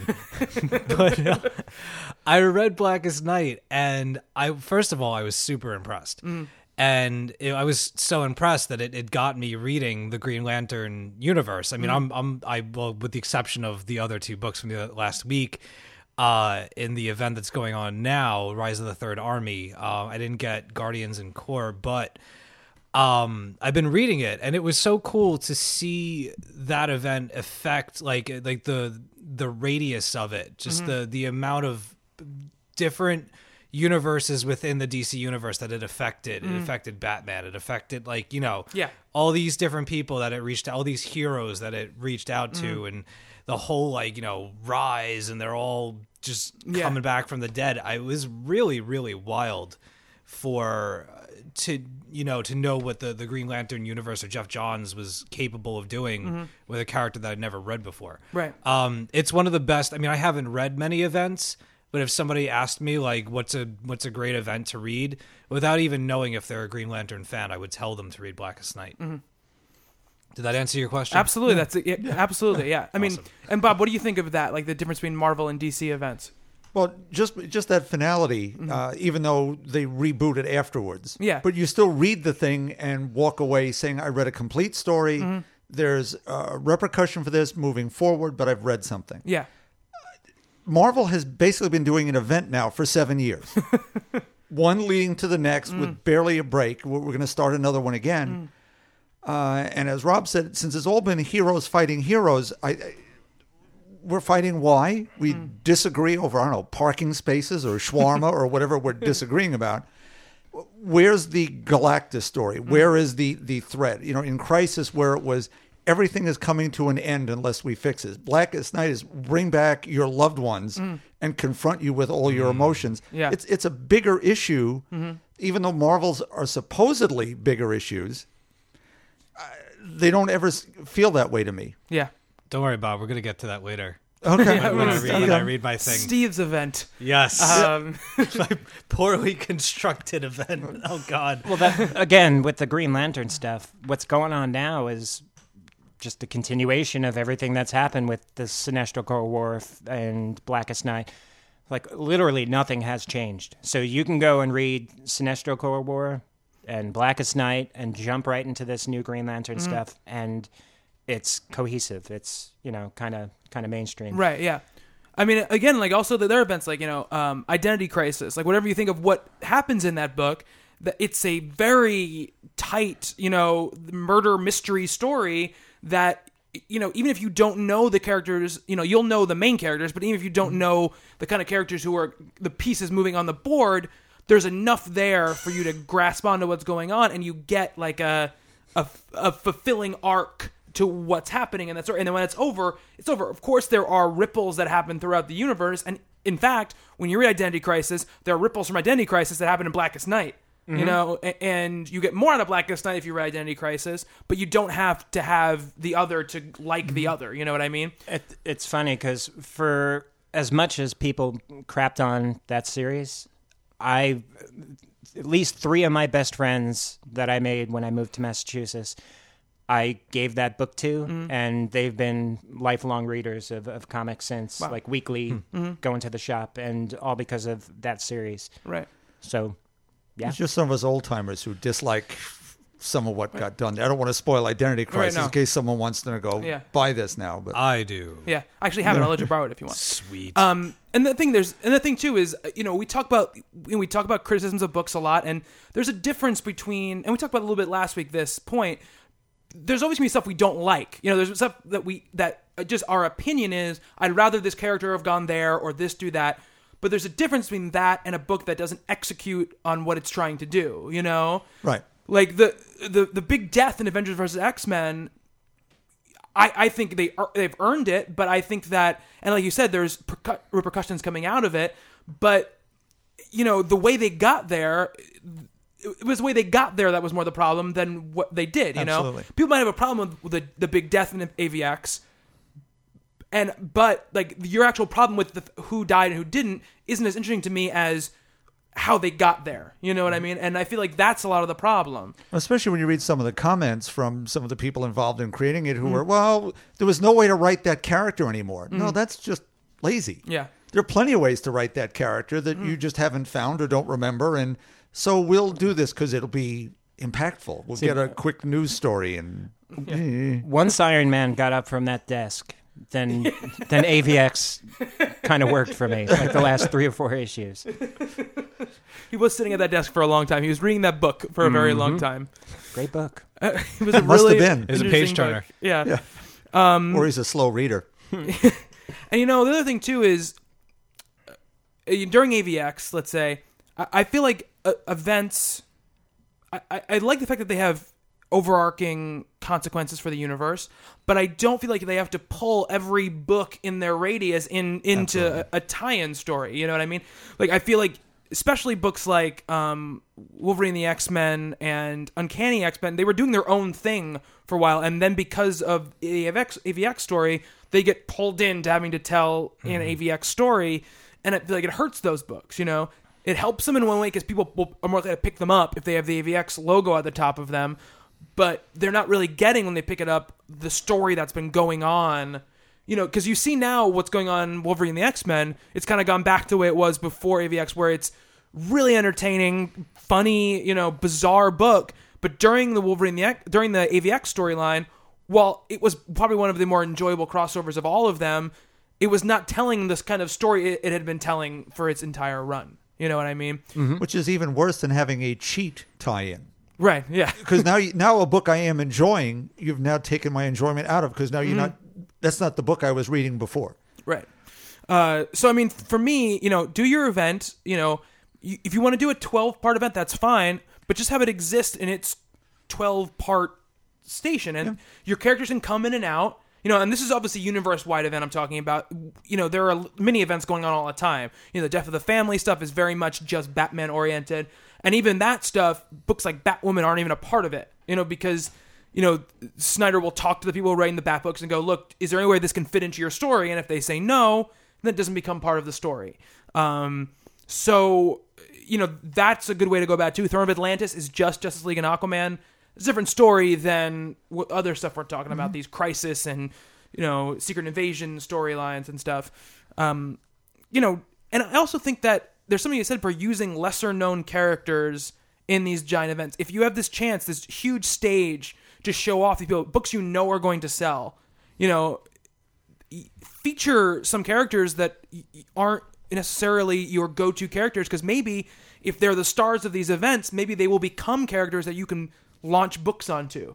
You know, Well, the Kree Skrull War, we go back. Captain Marvel got a nice boost back in the the original Captain Marvel, mm-hmm. and is it a spoiler alert to say Rick Jones has a big, big moment in that story from all those years ago, where out of nowhere, the character you couldn't expect does something amazing and changes everything. But again, it was it was in one book and never went anywhere else. But what nine inches of Avengers, mm-hmm. Exactly. bits and pieces. yeah. So you know, do, sorry, Rob, go ahead. No, no. Uh, going back to a storyline that Steve uh, brought up before, but the Young Avengers, the Children's Crusade. Children's Crusade, that didn't show up. That was its own thing, mm-hmm. and it had everyone in it. And yeah, it took a while to come out, but as a whole, it's it's awesome. Reading it all in one shot. I mm-hmm. remember I read it on the train going into the city, and reading it all at once. It was it was awesome. It was yeah, epic. if if that would have been marketed properly, they could have easily had something big going with that. Well, the funny thing too is, especially in the case of Marvel, like you know, ninety-five percent of your biggest characters are on one team anyway. So every month or every two times a month, there's an event book coming out because you have Wolverine and Spider-Man and Captain America and Thor and all these people in one book at all times. You know. And that, so that I think cheapens the look at all these heroes in the same book storylines because they're already there. But they're not fighting each other. Yeah. Yeah, So you have to find something else to make it special. You know what I mean? You have to find that other thing. And I, I think, you know, like what Rot World has been doing is of finding character specific things to highlight because that stuff you can change and it doesn't, and it's not this, oh, we killed somebody who we're going to bring back in two months anyway type of storyline. It's, you can change characters, you can give emotional payoffs, and that's why I think I like to. One of the things that DC is doing now that I think is better than what Marvel's doing in some ways is a lot of these creators are creating new villains and new characters in these books. You know, like Snyder with the Court of Owls, even and Lemire has even said with Green Arrow, he's going to create a rogues gallery for him because he feels like his rogues gallery is not great. You know what I mean? Create personal relationships, create characters, and then you know not just use as cannon fodder, but you look at what they did with Coulson in the the movie franchise. That character becomes expendable only because it's an emotional payoff that you can hit without having to kill off a character, but not really kill off a character. But you know, so I feel like that stuff. You, you need something like that in, in these books hmm. to give it a punch. You know, Well, as we were talking before, you know, Jonathan Hickman's uh, within three issues has started, wrapped up a story, and will move it forward. Hmm. What will be three years worth of Avengers Yeah. stories with brand new characters hmm. that we know you're going to see that will have repercussions throughout that book and probably other Marvel books who will visit what's going on. Mm-hmm. Ultron again? Well, I mean, but the, the, I, I, I'm not super excited about the Ultron event. I will say this: it does it does uh, solve one of your issues, though. That's a big villain that they're going to be fighting. You know, it's not them fighting each other; they're going to be fighting Ultron. Yeah. So at least you have a big bad for them to take on. But like you were saying, the the Hickman Avengers book it that feels like an like an event to me. You know, it's so big and so epic and so powerful that you have to, like I said, come up with something else for for the event stories to make them feel like they're important. You know Maybe what I mean? They took a year off from events. well, I mean that's what uh, just to put it back, you know, let's Yeah. restart. Let let everything have a nice status quo. Mm-hmm. Calm the waters a little bit, and then pick something up. Find that that big story, not just we need to have an event. What are we going to do? And Yeah. cobble something together. I mean, that's what DC's been doing, right? I mean, they have these little mini things that happen, like that contained within their universes, but not until what is it, uh, Trinity War, right? That's the thing that's going to be coming up. It's this year. Uh, it's supposed if, to be. if they get to it. Yeah. um, it, it's definitely been pushed back. From, Yeah. from when they said. It'll be out when Multiversity is out. Yeah, But, Uh, but that's supposed to be in a, like a the big universe spanning event. yeah. them. That their last one was Flashpoint. Right. Uh, I have a feeling if Batman wasn't doing as well as it was, Mm-hmm. then it'd be a different story. yeah, Um, they might have kind of pushed some stuff forward. Uh, they have the Throne of Atlantis stuff going, but again, them doing an event, it it wouldn't work because Right. no one knows each other. yeah. So Yeah, absolutely. Um, but yeah, so and I also think that um, consistency of writer and consistency of artist is important for an event. And the other thing too is I, I want big, expansive, epic stuff. But like we've been talking about Marvel on this show, you gotta you can't forget the other side of your universe. You can't forget the light side, like the action, the funny, lighthearted action movie side of it too. There's no reason to just get rid of it when you go into these things. You know, there are these characters that exist and are behaving this way all the time. So why not marry those two things? You know, Well, like like you said before, uh, kind of having something with the lesser known characters, Mm-hmm. stuff like that. Uh, when I think it was about two or three years ago, Marvel did a cosmic thing. They did Annihilation. They had Right. the War of Kings, uh, a whole bunch of the Guardians of the Galaxy stuff, Nova, Darkhawk, all these people in space. That's probably been their best crossover slash event that almost no one read. Mm-hmm. Um, so yeah, if you haven't read, definitely go back check it out uh, because there's definitely some great moments there. Mm. Well, I mean, like I said, like you know, when I read Young Avengers, or when I read X Factor, or when I read X Force, or when I read the you know the Dark Avengers slash Thunderbolts mm-hmm. book, the one I've ever read, that there's something exciting about reading those books because not just I don't know those characters, but it all the characters also feel like they're all in play. You know, because if you if you kill off, you know, I'm just gonna say Wiccan, you know, yes, a small subset of people are going to be really angry about that, but you have the ability to do that because it's you know it's not going it's not killing off Spider-Man or Captain America, you know, who you have to bring back at some point anyway because they, you got to have these people in, in your in your books because they help sell books. You know, you can kill a character like that and it can have a real emotional effect that kind of spreads out through your line. And I, reading these books, you you never know who's safe, and that's one of the essential elements to drama is not knowing who's safe. You know, and and I always know. Listen, Captain America's gonna be safe. He's not gonna like he might die for a while, but he's gonna come back. You know, uh, so he's safe. You know, so I want characters who I don't know are safe in, in these books. Well, it's the one thing that Crisis did in in its time. It's the pre-internet age. Right. So when you get, uh, how much can I say about Crisis, Crisis? can- okay. on Infinite Earths? So you know, we right. Yeah. So issue seven comes out, and there's the cover of Superman holding the dying Supergirl Right. in his arms. Mm-hmm. That is still an iconic image. It's one of the greatest covers ever drawn, and it mm. was no, they're not doing that. Mm. Oh, yes, they are. Right. Mm. And because you knew they were, their end game was going to change the way their universe was going to be Mm-hmm. for for good or ill. That moment affected people, and Right. then as we get to the end of that, and Barry makes the ultimate sacrifice, Right. And he didn't come back for how many years? A was long it? time. It wasn't the John stuff, Yeah. right? Not 15 until years, maybe? 2006. Yeah, it's good. 20 years. 20 20 years. years. Yeah, yeah. Yeah. So that held. It held Yeah. true. So again, it's that in play moment. Now, as you say, no matter how much destruction there is in New York and however many Avengers mansions they've blown up and Right. Baxter buildings, it'll be there. You know, wait Yeah. a couple of months, it's there, and so that that eliminates that, and mm. that's that's too bad. Mm. Yeah, absolutely. So, Steve, Here we go. Mm-hmm. we've been talking about events that have happened and what we kind of want in the ah. future, but you kind of came up with a little proposal, Yeah. a little rough outline. I completely misinterpreted what tonight's topic was. Is what it's funny, happened. you, but you misinterpreted it beautifully, though. yeah. So, right. because you still have the spirit of the of what we were going to talk yeah. about. Oh, I do. I do. Um, So tell us about your event. well, let me just let me just explain this a little bit because I want I want people to understand where this is coming from. Okay. First, you have to remember that this is coming from me. Second of all, you have to remember I wrote this this morning on the back of a file folder while sitting in a courtroom library. So I had a I had a lot going on, and I had this idea because the idea was to come up with events and, mm-hmm. and you know celebrate events. So I thought, why not make my own event? Mm-hmm. Now, the thing that I that I want people to remember is that this is going to be like a self. It, it can be self-contained, mm-hmm. or it doesn't have to be. I haven't worked out every angle of this. it's a comic book, so if I screw this up, or you're going, you know, you're gonna be like, you can't do that because this happened. No, I can. So Well, I'm already going to start keeping score of which ones you all can right. and so can't. this is this is my idea. okay. I would absolutely love to see a Future Foundation, Power Pack, and Runaways crossover. Okay. Let me tell you my idea. Okay. Okay. Scene.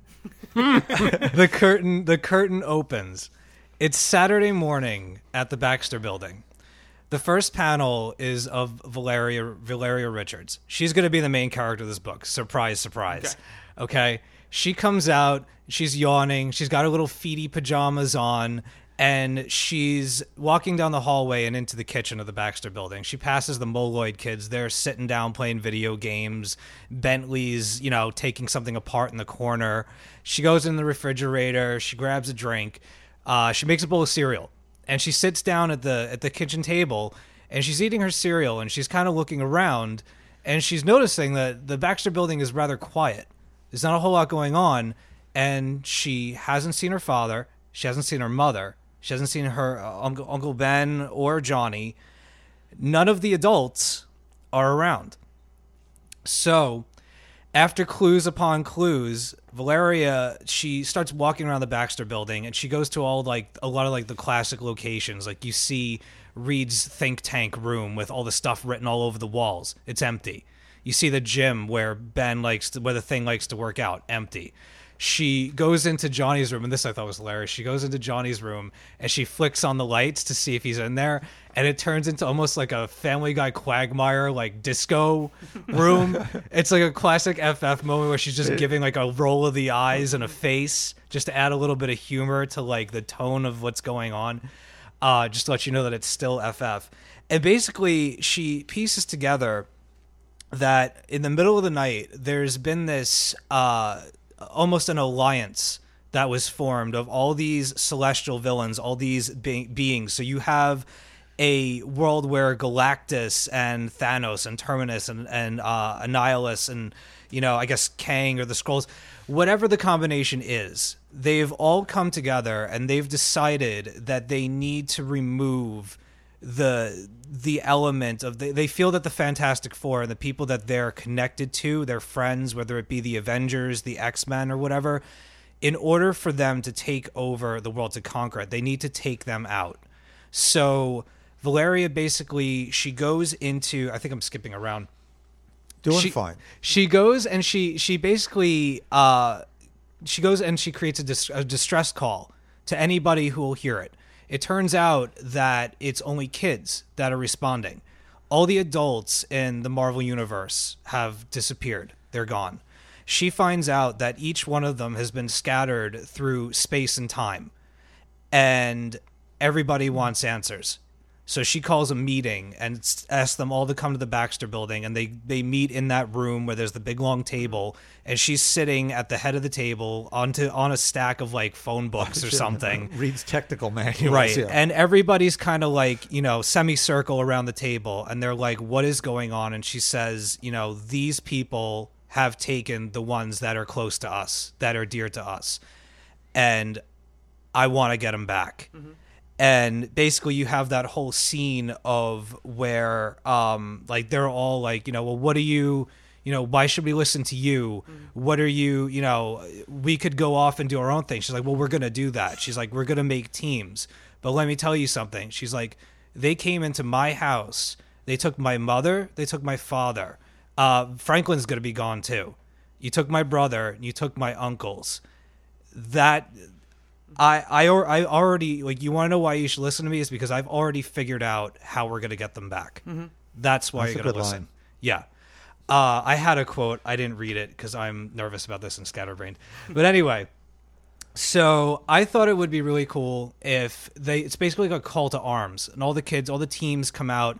The power pack, the full power pack, comes back to the Baxter Building. They're all there, and they basically she assigns teams and has a machine that will send everybody to the destination where she believes everyone will be, and everybody can retrieve who they're missing.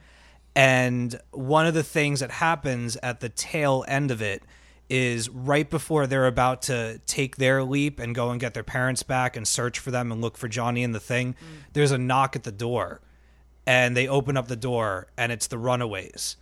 They come in and they're like, We want to be a part of this. We want a piece of this. And Valeria basically asks, Why? Why do you want to be here? And they say, Well, we want to help you fight we, we you know the whole thing with the runaways with the parents and their whole relationship thing i think to have the runaways in a book like this uh, that it would teach them a sense of family something that they never really got out of their own series that they their their parents were villains and they never really connected with them that i think throughout the story it would teach them what it is to have a sense of family so i thought that would be really nice but the one stipulation of gaining their help is that they want something in return. And without spoiling the runaways for people, they basically want Valeria's help because they know that if anybody can do it, she can. They want her help in getting someone back. Okay. And they say, if if you help us, we will help you. And their first stop is to go and get Chase, which is where they left off with the runaways. So they go, they get Chase, they step through the machine, and that's the start of of the the event or the arc. That's a great callback to Valeria's origin too. The whole I- needing needing someone's help. I think it would be really cool to see uh, to the I- like it's I've always talked about her being my favorite character that you have this, you know, in Hickman's run she's 3 that she governs these people that that there are people that have lived a thousand wars that come to her for advice that it would be a really cool uh, story to feature her and to show to show the the maturity of her character so that by the end of it you don't see her as a child. Yeah, she is but you don't view her that way. She almost becomes she assumes the role of like the sue storm of of the future foundation she takes over for mom in mom's absence mm-hmm.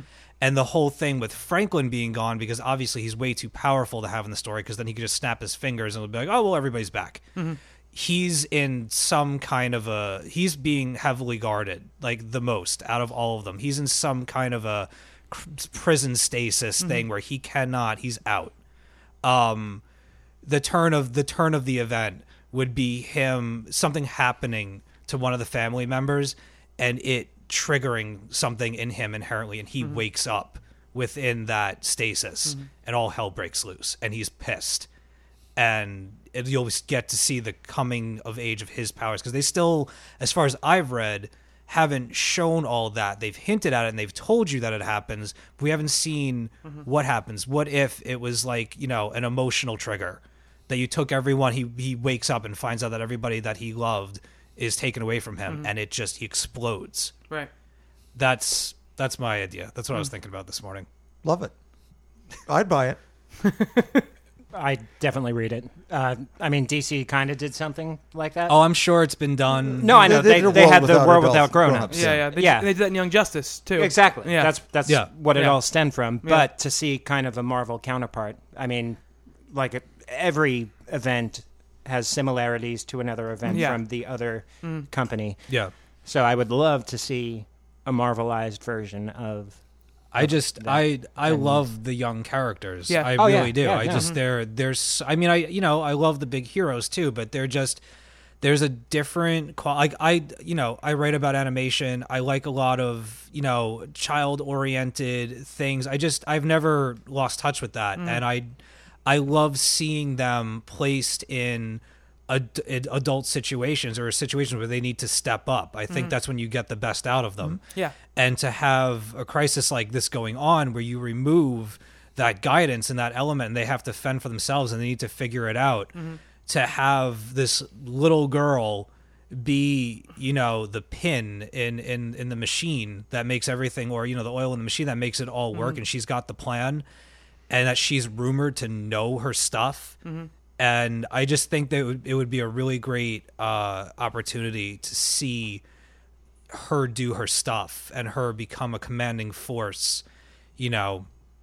It's always it's things that are always hinted at and you got to see a lot of that in hickman's ff but i just i don't know i, I think this would take it in a different avenue i wouldn't say to a different level because that's just being ridiculous but um i don't know it was it was something that i would that i was kicking around and the more i think about it the more details uh, i come up with and if i had to have anybody write it uh, if it wasn't me and bob that that wrote it. Uh, I would love to see Jason Aaron give it a chance. Uh, I would give him a chance with the characters. I think uh, seeing what he's done with Thor, uh, the new Thor God of Thunder, uh, just grave circumstances but epic at the same time. And I would love to see the artist on Avengers, uh, Jerome was it Opena. Opena. Opena. I would love if he did the art. I am really, really, really digging his art in Avengers. I love. It, they look like paintings. It's it's great. Yeah. Um, I mean, to the same extent, what you're saying about the young characters and loving them, like having to step up, it's the same reason why I, I, I like the lesser known characters and kind of the underdog characters in that same way. You know, and th- that's one of the things I like about Uncanny Avengers. I like Alex having to take this leadership role and stuff. And, you know, similar to what you're saying, a, a situation where the big guys like Wolverine and, and those guys are kind of out of commission and these other lesser known guys have to step up to the plate, mm-hmm. you know, that's a really interesting, you know, idea to me. Well, I love it. Without us consulting back and forth Yeah. about what everyone was going to say, what you wrote incorporates what we were just saying before Yeah, here. yeah. Smaller characters, more self-contained. You can see it drifting into maybe uh, Young Avengers. Well, Yeah. that's the thing. You could you could mm. have tie-ins if you wanted to. Mm. You know, what are the other teams doing? What are mm-hmm. where did they go? Right. Who are they getting back? Mm-hmm. You know, if you if you chose to go that big with it, you wouldn't have to. Right. But um I just I don't know. I think I think it could lead to a lot of powerful character moments. I think mm-hmm. it's fun. Yeah. and uh, I would keep it. I would keep it light, but I would also keep it keep it somewhat serious. I mean, the circumstances of it are serious enough that if you didn't have a, a bit of humor peppered throughout it, I think it would be a little too grim. Yeah. and a little too um, sad Well, and 'cause it's- dangerous. yeah, because it's mm-hmm. basically kids, Kids. all, Yeah. all well, um, that's so that's the thing. To, yeah. But the other idea that I was toying with is if you didn't remove all of the adults, if you just took away the Fantastic Four and like their extended family members, I suppose it like it was confined just mm. to them.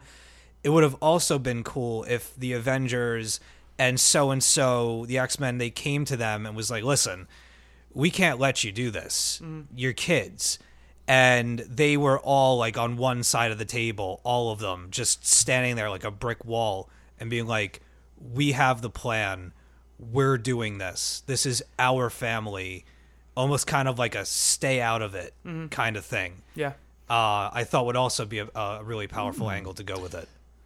in terms of of just like scope of things and lesser known characters and stuff, the the twelve issues of the Defenders. That, yeah, mm-hmm. Yeah. I mean the the ramifications that that could have had if they didn't do what they did, and I mean you kind of saw what went on at the end and how that basically began everything Everything. with the Marvel universe. Everything dies. Uh huh. Um, you know that that's one of those stories that that just works in that sense, Yeah. and it it encompasses everything. Mm-hmm. So That was on my top list of the year. Yeah, it was. Mm-hmm. And yeah, that's another thing. That's the reason I like Defenders so much, was because it was a bunch of characters who don't get a lot of play in the Marvel universe otherwise. You know, I mean, like they tr- they did a little bit with Iron Fist in AVX, but like they they made him important, but I don't think they really showcased him. They showcased his power. You know, In the hands of someone else, yeah. in essence. And was even just someone Mr. like Miyagi. That's Yeah. all he was. and even someone good, like yeah. Hope, who isn't a giant character, you know, even though that, that story was basically about her, you didn't really get a lot about her. You got so much more about her in the Consequences book than you got about her in the main AVX book. You mm-hmm. know, so those are missed opportunities to me. You, you know, it's like you know, it's what the difference between, you know, you know, a, a like a, a Spielberg movie and a you know Michael Bay movie is not mm-hmm. level of craft because they're both amazing visual directors. It's that M- Michael Bay makes it about it's about the spectacle that happens to have people, and Spielberg makes movies that have people in them that just happen to have a spectacle. You mm-hmm. know, There's, you got to you got you got to do it. You got to start small and then get big. You know, you can't start with the big and then throw little characters into it. And be like, care about these people. You know, Yeah, that's the thing with AVX. There weren't enough of those. The, the Spider-Man moment in Yeah. was that nine. yeah, I think it was Yes. nine. Yeah, You know, great. Yeah. lovely. Actually, the, the one moment in one of those new Avengers books where he walks away talking to Hope, yeah, where you feel like, oh, that's Spider-Man. Mm. Finally, that may be my famous favorite Bendis moment ever. That that little conversation is just Mm-hmm. amazing. or the new Avengers, the first tie-in with the Avengers, the one with Luke Cage and Jessica Jones, when you know they have like their, it's all about their domestic problems and not wanting to be part of the Avengers. issue. It's too dangerous. What about their kid? I got to do what I got to do, and it ends with him jumping out of the the thing, you know. And all of a sudden, there's weight behind what he's doing. It's not just a mass of people jumping out of a, a ship. It's people, you know, risking their lives for something they believe in Yeah. and that's the you need to you need to reinforce that stuff. There's no reason for the you know we talk about wanting issues to kind of drive forward, but if you're gonna have issues that not a lot happens except for dialogue, there's no reason that issue couldn't have been part of the main series. You know what I mean? Like you know that stuff is in- you can't you can't subjugate imp- character stuff to the side and the and the and the through line just be you know the action scene you know every every issue can't be the end of the avengers movie you know Yeah, because that that could have worked well in there. And then that uh, the was it the Spider Woman and Danger yeah issue yeah of uh, Uncanny X Men was that? That issue was awesome. yeah and that was its own little standalone thing Mm. inside of the event. yeah But if you just read Avengers and X Men and and didn't, you know, weren't following Mm. Uncanny X Men, you lost a damn good story there. Yeah, and it's like you know the the the, the Wanda stuff. It, it, it, they, they they go into it at some points and then they pull away from it, you know. And in the end, like there's actually more happening in these new books with the Wanda relationship to the X Men than there was in all of AVX. You know, like in um, what is it, Uncanny Uncanny. Uncanny, Avengers? They, they they talk about it quite a bit. And a- she and Rogue are yeah, at odds, certainly. Well, maybe there there is the alternate universe AVX where they would have put some of this stuff into it and then had been a more satisfying thing. yeah, Emotional growth and depth and mm. human characters. yeah. It's that Luke Cage moment you mentioned. When you get to the next issue, it's just him jumping out of a plane beating on people. Yeah. Oh, he Wh- jumped whatever- out of that plane about four times. Yeah, he did. Uh, but uh, but the reason why all got lost, he was now mm. just another human battering ram. Yeah. And you know, not to beat the drum of Blackest Night over and over again, but the reason that works is because, you know, th- actually Barry is really kind of the spine of a lot of that story, you know, and it's about this person struggling to, to try to overcome this giant thing and it's, it starts very human level and then you you know, you see this the, the, the, the, this horrible thing start to mm-hmm. come into his periphery, and he's still fighting through it. And the best moments in Blackest Night are those those character moments, like when you know Wonder Woman gets the, the ring, like the the Star Sapphire ring. It's just an amazing moment, you know, and it's because you know who she is and you feel the power of that moment. And you know that moment could have easily been she could have gotten that ring in an, in in a side issue and then shown up, you know, Eh, eh, but they don't. You you focus in on that stuff. Um, I mean, that series in itself is all about how your emotional connection to something can, you know, sometimes ruin you, you know, and, and so that's intrinsic in the story, and that's why that event works so well, you know. Mm-hmm. M- much like eh, Identity Crisis is a very similar mm-hmm. situation, you know. It, it's about personal relationships and you know weaknesses and the the secrets that we keep from each other type of situation. Um, you know, and just something like I mean, Watchmen's obviously completely self-contained, but that's mm-hmm. similar to what that's about. You know, it's it, that's just what the best stories are about in general. And again, if if you've read Blackest Night and you have not read the whole Lex Luthor centric Action Comics run with him trying to find the the uh, orange ring again, mm-hmm. that is some of the best stuff out there. Oh yeah, mm-hmm. who was the writer? You know the writer on that? Mm, uh, he's going him. into his mode. yeah, he's he's flipping through the Rolodex, the mental Rolodex. Because I don't know. Was that was right? Was that right before? Why do I want to say Lobdell? Was it Lobdell? Really? Was he writing action?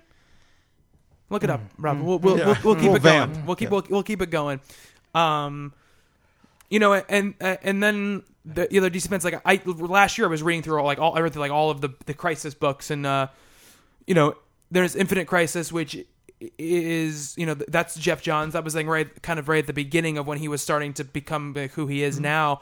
Um, and that features i mean a lot of what you don't like about superhero Yeah. comics you know and it's interesting because but the thing about that book is it deals with those things in a lot of ways you know it deals with um a lot, a lot of it's a lot of diana in in that book dealing with the way that she was kind of her character was treated and the stuff running up to that her kind of being kind of murderous and, and stuff like that and her kind of saying i need to pull back and I, I this this is not who i'm supposed to be anymore um again those are character things what Cornell. oh paul cornell okay Close. Lobdell Cornell. Yeah, no, that I got is the L close. part. Nah. um of course ends with superboy punching the, the fourth wall but um infinite crisis Oh, yeah, I'm no, I'm talking about the action. no i know but Yeah, uh, yeah, that's yeah. what, what we Oh, were talking yes, about yes, while, while we were vamping yeah yeah God help me.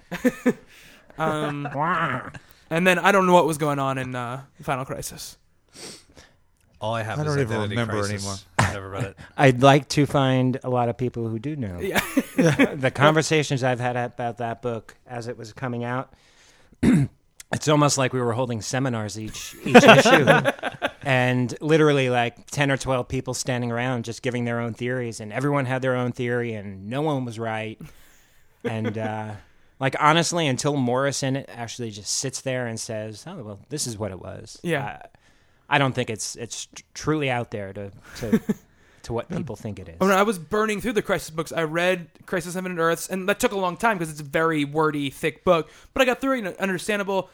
Identity Crisis, easy. Uh, Infinite Crisis, easy.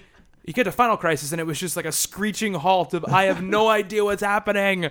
Um, which is, I guess, one way to go. But I mean, you were reading the Rest in Peace stuff, right? The Batman. Yeah, well, yes. Well, no, well, yes, yeah, yeah. I read R.I.P. before I read that, but I still was confused about what was going on. Mm-hmm. You know, because it goes way off of the R.I.P. stuff. That was a weird book. R.I.P. Yeah, R.I.P. Yeah. is crazy. Um, but we're getting kind of off the topic Yeah. a little bit. Uh, But so, I mean, I think that was a pretty good discussion. I mean, I know Marvel's got Age of Ultron coming up, and I know they've got something else probably right after that coming up. Uh, We got something Spider-Man Central coming up again. yeah. And then DC obviously has the proposed uh, uh, Trinity. Trini- War. Trinity War, um, which we don't really know what that is going to be quite yet. Um, Wasn't there already a Trinity in DC? a There was Trinity. Oh, Mm-hmm. my mistake. Well, no, that's what it was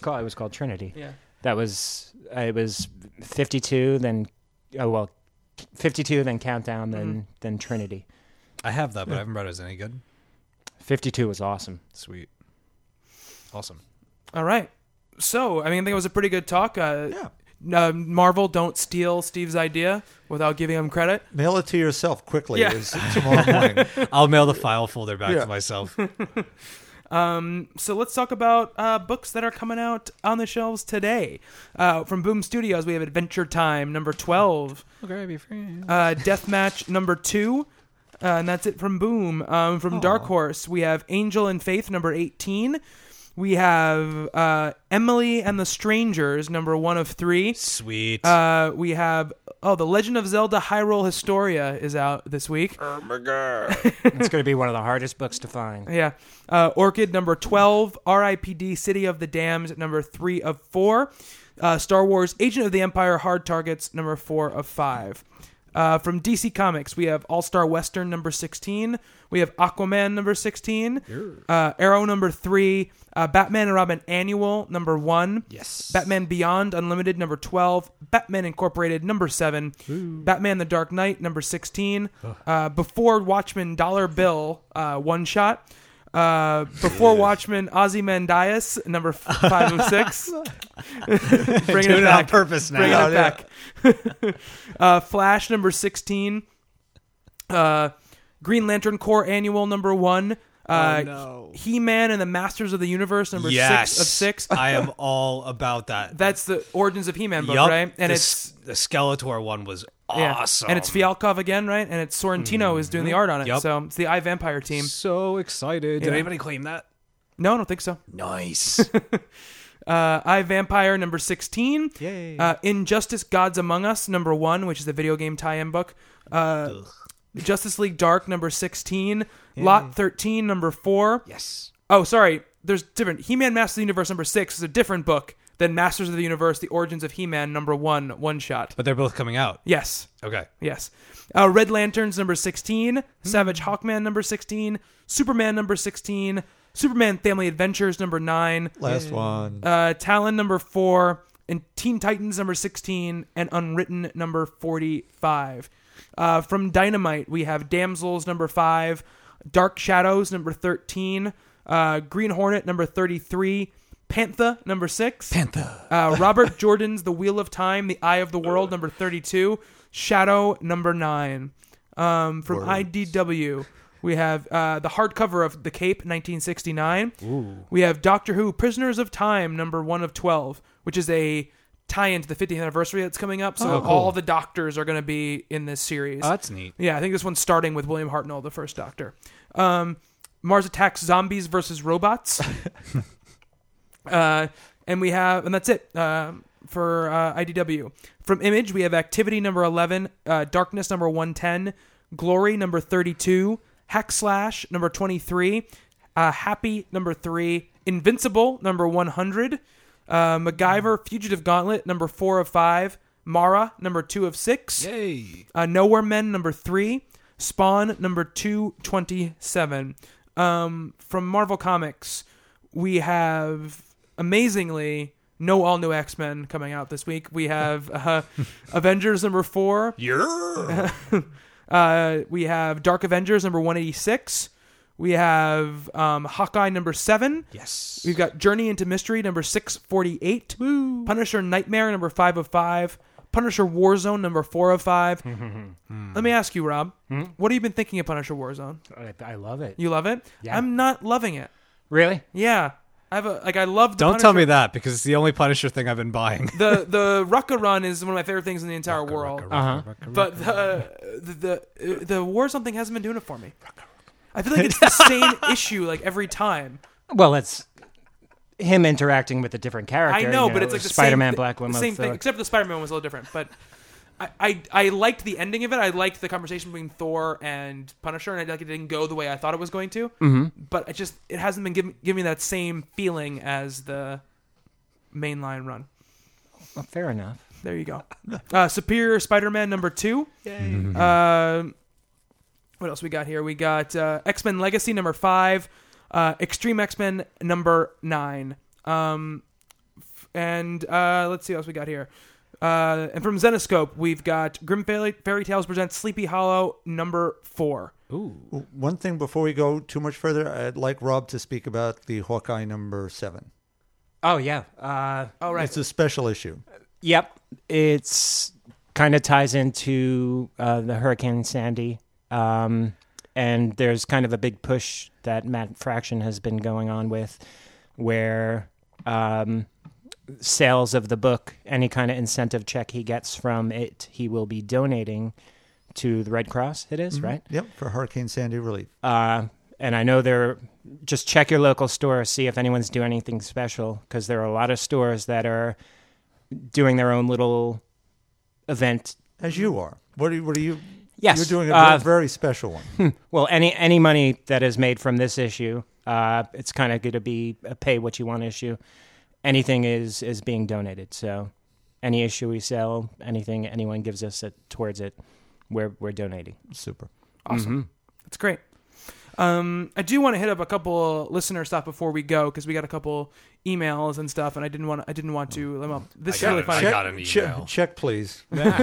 Uh, from this is from Mike. He this is actually says, "Hey Steve, what's going on with the Whisper series? I hope the mojo is still working because last time he asked for issue four when it was coming out, it was that week that it was actually coming out. He's like, so I hope that issue five will do the same thing. Dude, it's a it's a like a month and a half, two month seasonal book. Uh It's a quarterly. it is it is on its way. There's a actually there is a release date. I think Rob's looking it up right now. There is a release date for the next cover because I remember the next cover. The cover of that book is insane. It's like a, a DNA strand with people's arms coming out of their mouths or something. A month from today. a month February- from today. There you go. February twenty seventh. So hit me back again in April, and we'll uh, we'll talk. And he also, Bob, wanted to know what you thought of the uh, IDW, IDW releasing uh, a, the Fantastic Four Artist Edition, the John Byrne Artist Edition. I wish I could afford it. Um, what is, they've pulled together an entire story from, uh, it's a collector's original artwork. So it's actually, I think it's a twice up size book for about a hundred bucks with I all have- of Byrne's notes along the outside of it. And it's, it's, it, they've done a number of these so far. They've done a Mad, they did a Wally Wood. I have the Romita Spider Man one. These are gorgeous, gorgeous books, and if you've got a big enough shelf and a big enough credit balance on your card, they're, they're, they're worth getting. Little beyond me, even Mm-hmm. at discount, but uh, yeah, uh, Santa, if you're listening. also, though, for people who want these things, you have to buy them immediately. Mm-hmm. They sell out, and the price goes through the roof almost uh, within days. Wow. eBay Very sure limit- do take a bite, don't Well, she? they're very limited editions. I think this is I don't know, 1,500, 2,000 copies, or some Okay. very very small number. Interesting. Um, and this is the question from Adam, and it's actually good that we have Rob on here for this because I think he's read this. Um, he said he just finished Whedon's Astonishing X Men run. Is the series worth continuing after he leaves? no. No, it's not. Uh, I- I mean, honestly, unless you're like super ultra X Men fan and you want everything X Men, that that's the basically the biggest storyline of of the series. So, no, I mean, the more recent stuff you've, you've been enjoying, right, Steve? yes, very much. The Marjorie Yu stuff. Uh, The- Liu, yeah. Yeah, yeah. so pick up those couple of trades. um Valkyrie has been like the new new focal point and I I enjoy the hell. I think she's hilarious and uh get to see a different side of her with this stuff. And uh there's a it's a very emotional uh X book. I've I've found anyway. And uh and again, it's it's it's handled well. Characters are handled well. Characters are respected in that series I've found. So, I'm enjoying it. And he also says uh, this is more of a statement than a question uh, that we have to read Atomic Robo. Atomic Robo is awesome. Yeah, that they ju- they don't they don't just nominate anything else for an has been Eisner. on my right? ass about reading that. So Can't remember who it was. It might have been him. There's always there's always free comic book day. Atomic Robo. I have a free comic book day. I shouldn't have said Then- that. Now I have to read it. Read it. I will. Damn it. I still haven't read Gambit though. Huh. you had to throw that in there. Yeah, every time. Um, we got an interesting question from uh, this is from Jr. from Manhattan. He says, "Hey, I just started listening to your show a few months ago and, and have cut into a bit of your backlog. I really dig the show, even though I disagree with a lot of your feelings about certain tropes in comics. You have pointed me in a lot of cool directions and made me try series I probably would have passed over in my weekly buy." And since you guys seem to have a pretty good collection of knowledge between the four of you and the other dozen writers on the site, I want to ask a question that really confused me about comics. A few weeks ago, I was getting caught up in Batman and Robin, and I read the Zero issue, which went through Damian's history, or more specifically, his 10 year history. Then, in the issues where he was fighting the other Robins, his age kept being brought up again and again 10 years old. Then I remembered the New 52 event was meant to streamline the DC universe into a nice, tight, five year package. Since Damian is Talia and Bruce's son, the two of them would have had to have met and bumped uglies about 10 or 11 years ago, which is roughly five or six years before he, he puts on the cowl. Do you see why this is confusing me? I went to Wikipedia hoping for an answer, and although he was genetically engineered to be perfect, I couldn't find anything about an enhanced aging process ever occurring. So, is there something I missed to explain this, or should I just throw it into the wibbly wobbly, timey wimey folder of things just don't make sense but don't really hurt the story in any way? Hope you guys answer the, this on your next episode. Yes. Yeah, th- throw it in that folder. Yeah. I mean, if you want to read the conception, just go read. Uh, is it Son of a Demon? Yeah. Yeah. Which is wonderful. um, but in terms of age, it's just one of those things. Yeah, in the New 52 Well, continuity. as we've always talked about, Batman and Green Lantern were less yeah. rebooted than Mm. the rest. Yeah, I mean that that's the only thing that was heavily affected is Mm. is the fact that there's all these Robins and Yeah. his his age. Damian's Well, I love that th- their whole thing about making Tim never be Robin, just being Red Robin, is like he couldn't have that many Robins, but he had three. you know, he had three in five years. And how old was Dick when he started being Robin? And how old is he now? Mm-hmm. You know, it's you know, th- like if, if it all happened, it didn't happen five years ago. It happened a little after five years ago. So if you start really getting into that, it's like thinking about a time travel movie. Just don't worry about it. It just you know, this is the way it is. You know, obviously that part of their continuity is not as well thought out as they would like it to be, and even like uh, Scott Snyder was on uh, Fat Man on Batman podcast, and he was very open about you know he goes you know some of it which you know you just kind of you sort of have to kind of kind of just go go with it. You have to kind of make it up as you go along. He's like, and he's like, really, my thing is, you know, Batman wasn't really affected by that stuff as much, so I, I you know, I'm not gonna change. You know, that's why in his in his first Batman book, it says when Batman's identifying everybody, it says Tim Drake, former Robin, now Red Robin. You know? didn't they switch that for the trade paperback? Oh, did they really? I believe they Really? did. Oh wow, I didn't know that. I did not know It's that. either from that issue or f- I think it was from Teen Titans because they mentioned something about Robin and Teen Titans, and they switched it to a Hmm. different statement. Son of the Demon is mad money on Amazon. Really?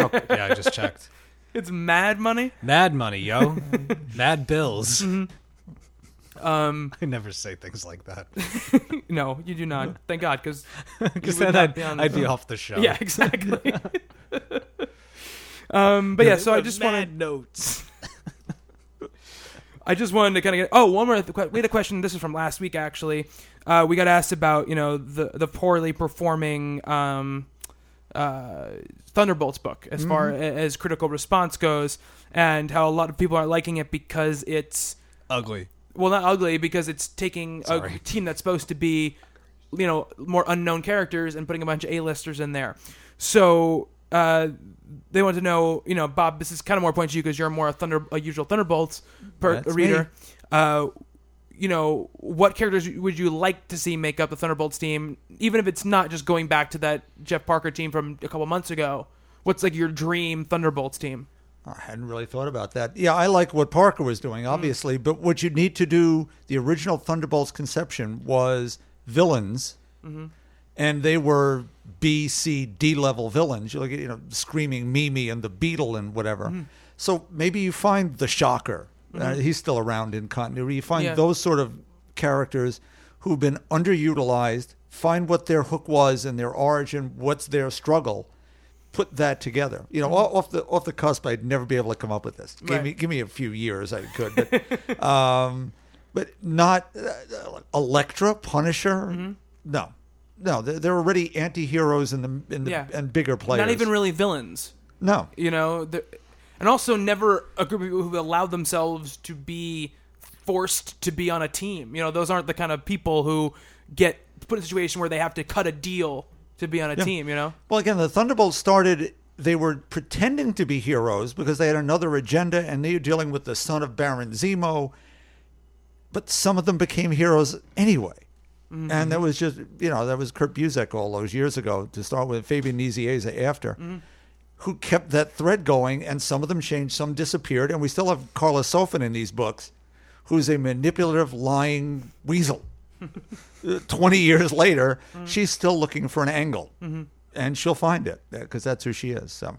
There you go. Well, thank you, Bob. That's questions from That's Evan, by the way. So Okay, thank you, Evan. Can I throw one email thing in here just Absolutely. really quickly? Do it. Uh, I had an email from Jeremy Whitley, who is the writer of Princeless, which Okay. will be a new comic, a free comic book day thing this year, splitting with Molly Danger, Jamal Igle.